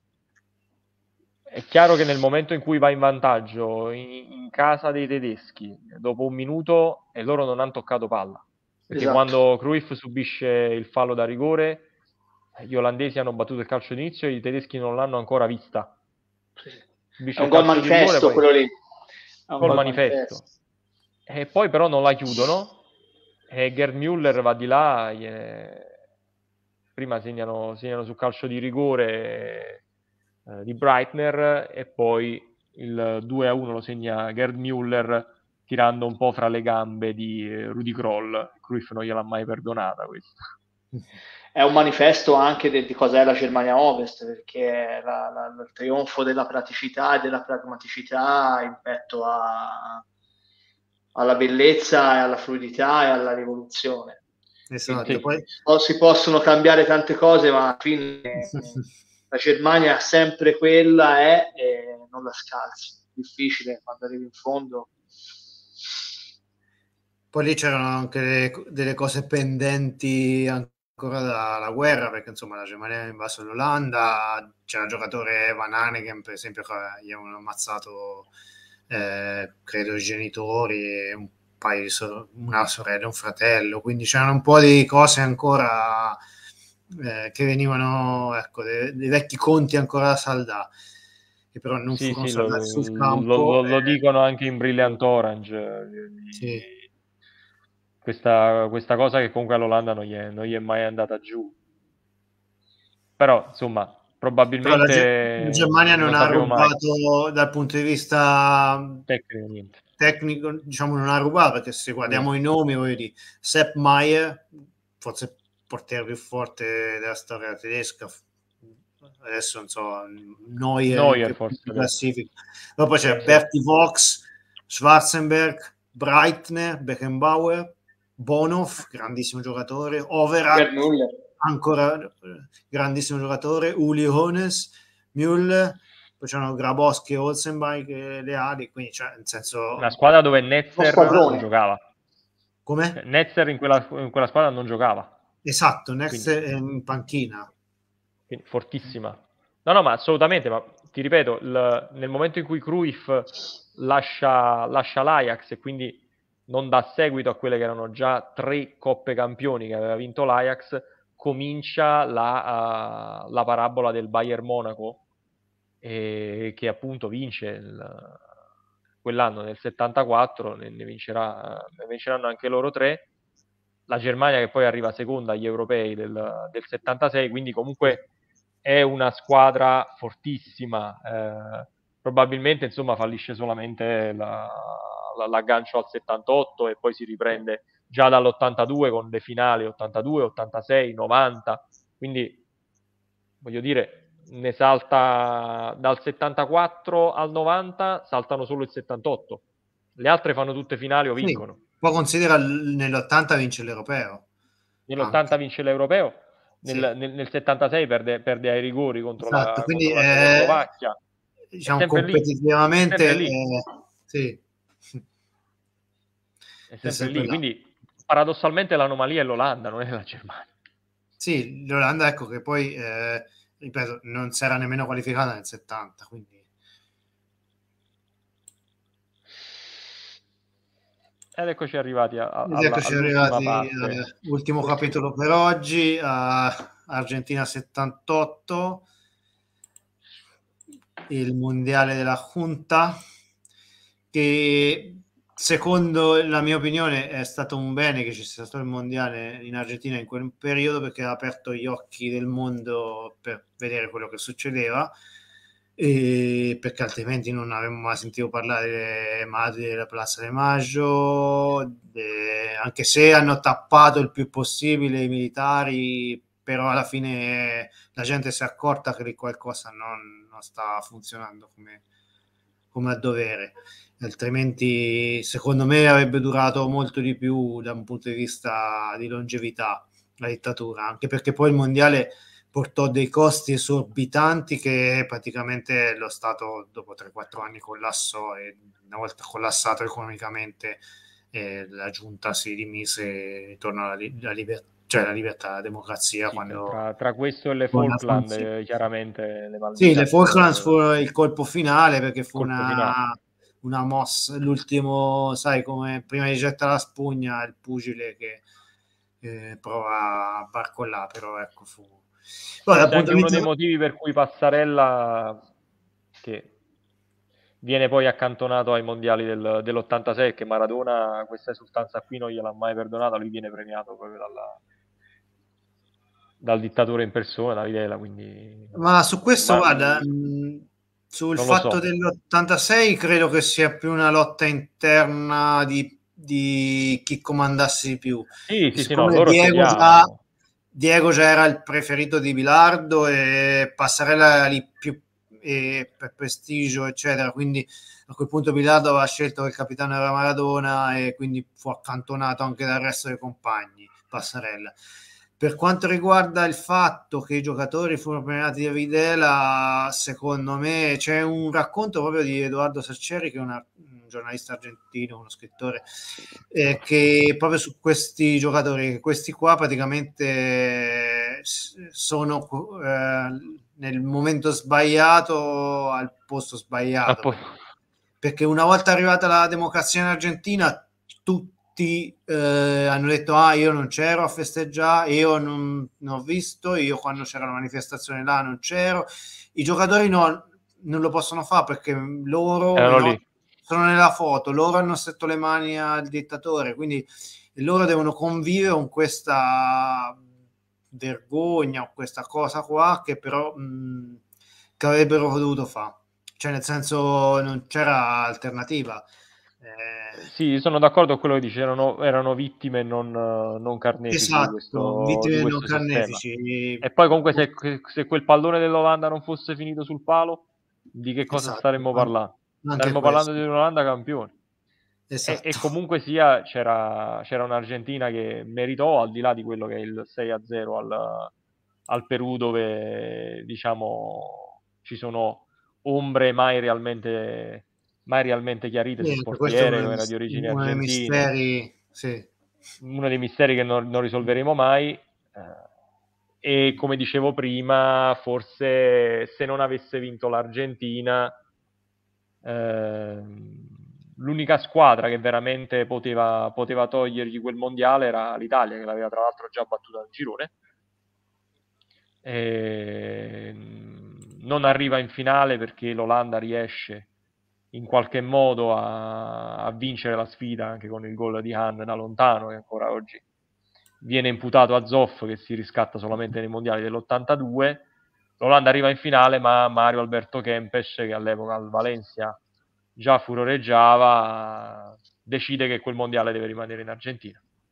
Sì, dico, l'Olanda, eh, come hai detto tu, eh, parte un po' rallentatore perché nel girone eh, diciamo, arriva seconda al Perù, e soffre terribilmente contro la Scozia perché passa praticamente solo per perché la Scozia praticamente si suicida pareggiando con l'Iran.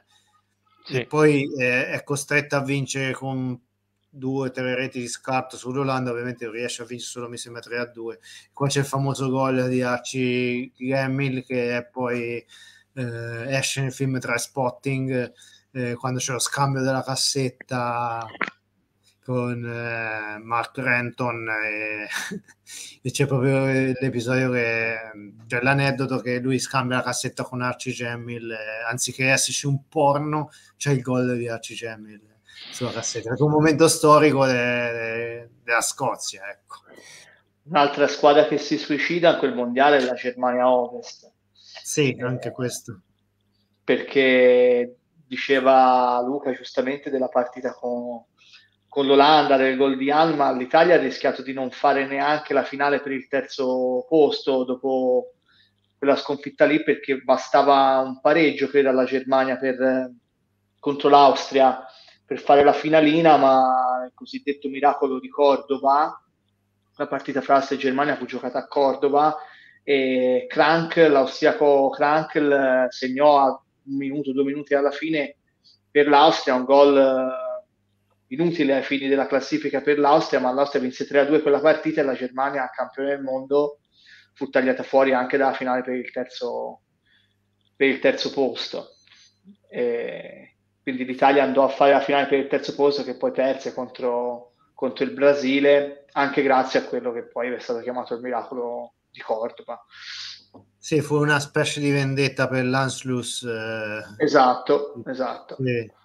È, ricordata come uno dei momenti storici del calcio austriaco, è, diciamo, un momento di prestigio e più la, E la Germania se la sudò anche nel girone perché quel, nel girone dove era inserita con il Messico, eh, ora devo andare a riguardare insieme al Messico sì, e alla Polo- Tunisia, Polonia Tunisia sì. eh, la, tra la Polonia c'era la Tunisia che registrò la prima vittoria di una squadra africana in un mondiale, quel 3-1 contro il Messico, arrivarono alla sì. giornata Tunisia e Germania a giocarsela, finì 0-0 e la Tunisia se avesse vinto avrebbe clamorosamente eliminato la, la Germania al girone, quindi diciamo un mondiale non partito benissimo e poi finito come è finito per i campioni del mondo, sì, infatti sì. dicevi prima te Luca, quello, quel fallimento, no? hanno steccato quello, però poi mi sono ripresi piuttosto bene. Siamo presi tutti. Di, di, quel mondiale io mi ricordo, cioè, mh, vedendo i gol, immagini i gran,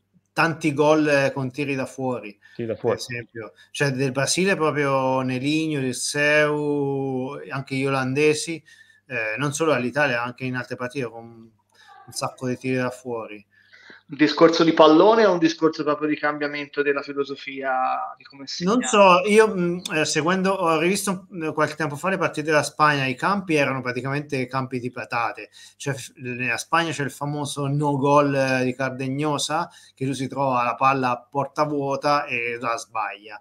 Che in, quel, in quelle occasioni si giocava, mi sembra, alla, Mar del Plata e, o alla Plata, non mi ricordo eh, no, Mar del Plata, e praticamente il campo è, cioè, è un orto.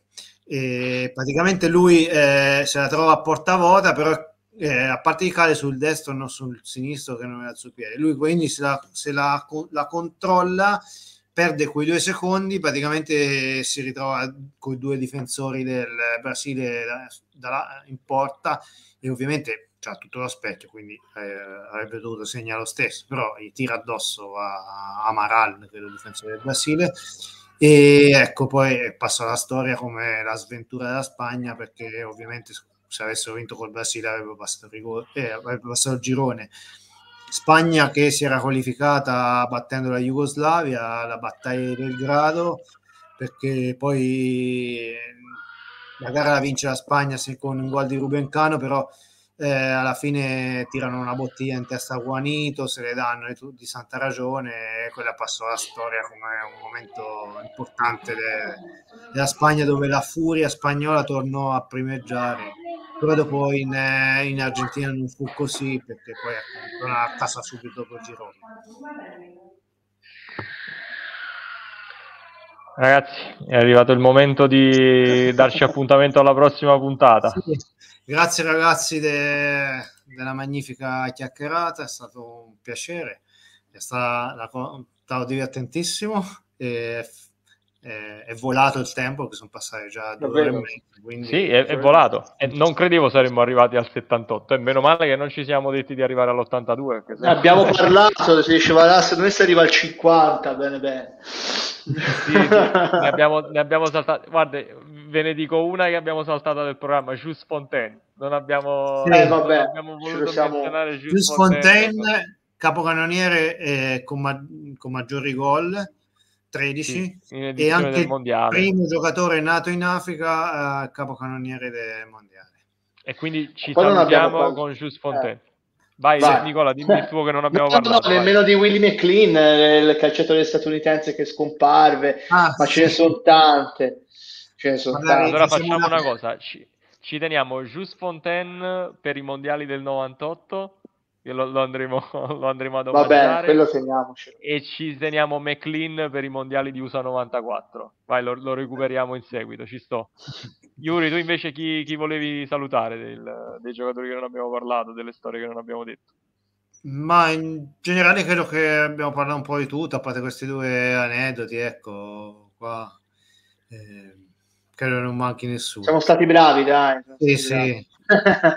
allora, grazie per chi ci ha seguito, chi non ci ha seguito ci vi ricordo grazie, ci potete seguire sempre sul nostro canale YouTube eh, l'audio poi verrà scaricato anche sul nostro canale Spotify quindi se qualcuno gli piace andare a correre e vuole ascoltarci benvenuto e niente, ci vediamo la prossima settimana. A breve fisseremo una data per la, la prossima puntata della seconda parte dei mondiali. Buonanotte. Ciao a tutti, grazie. Ciao.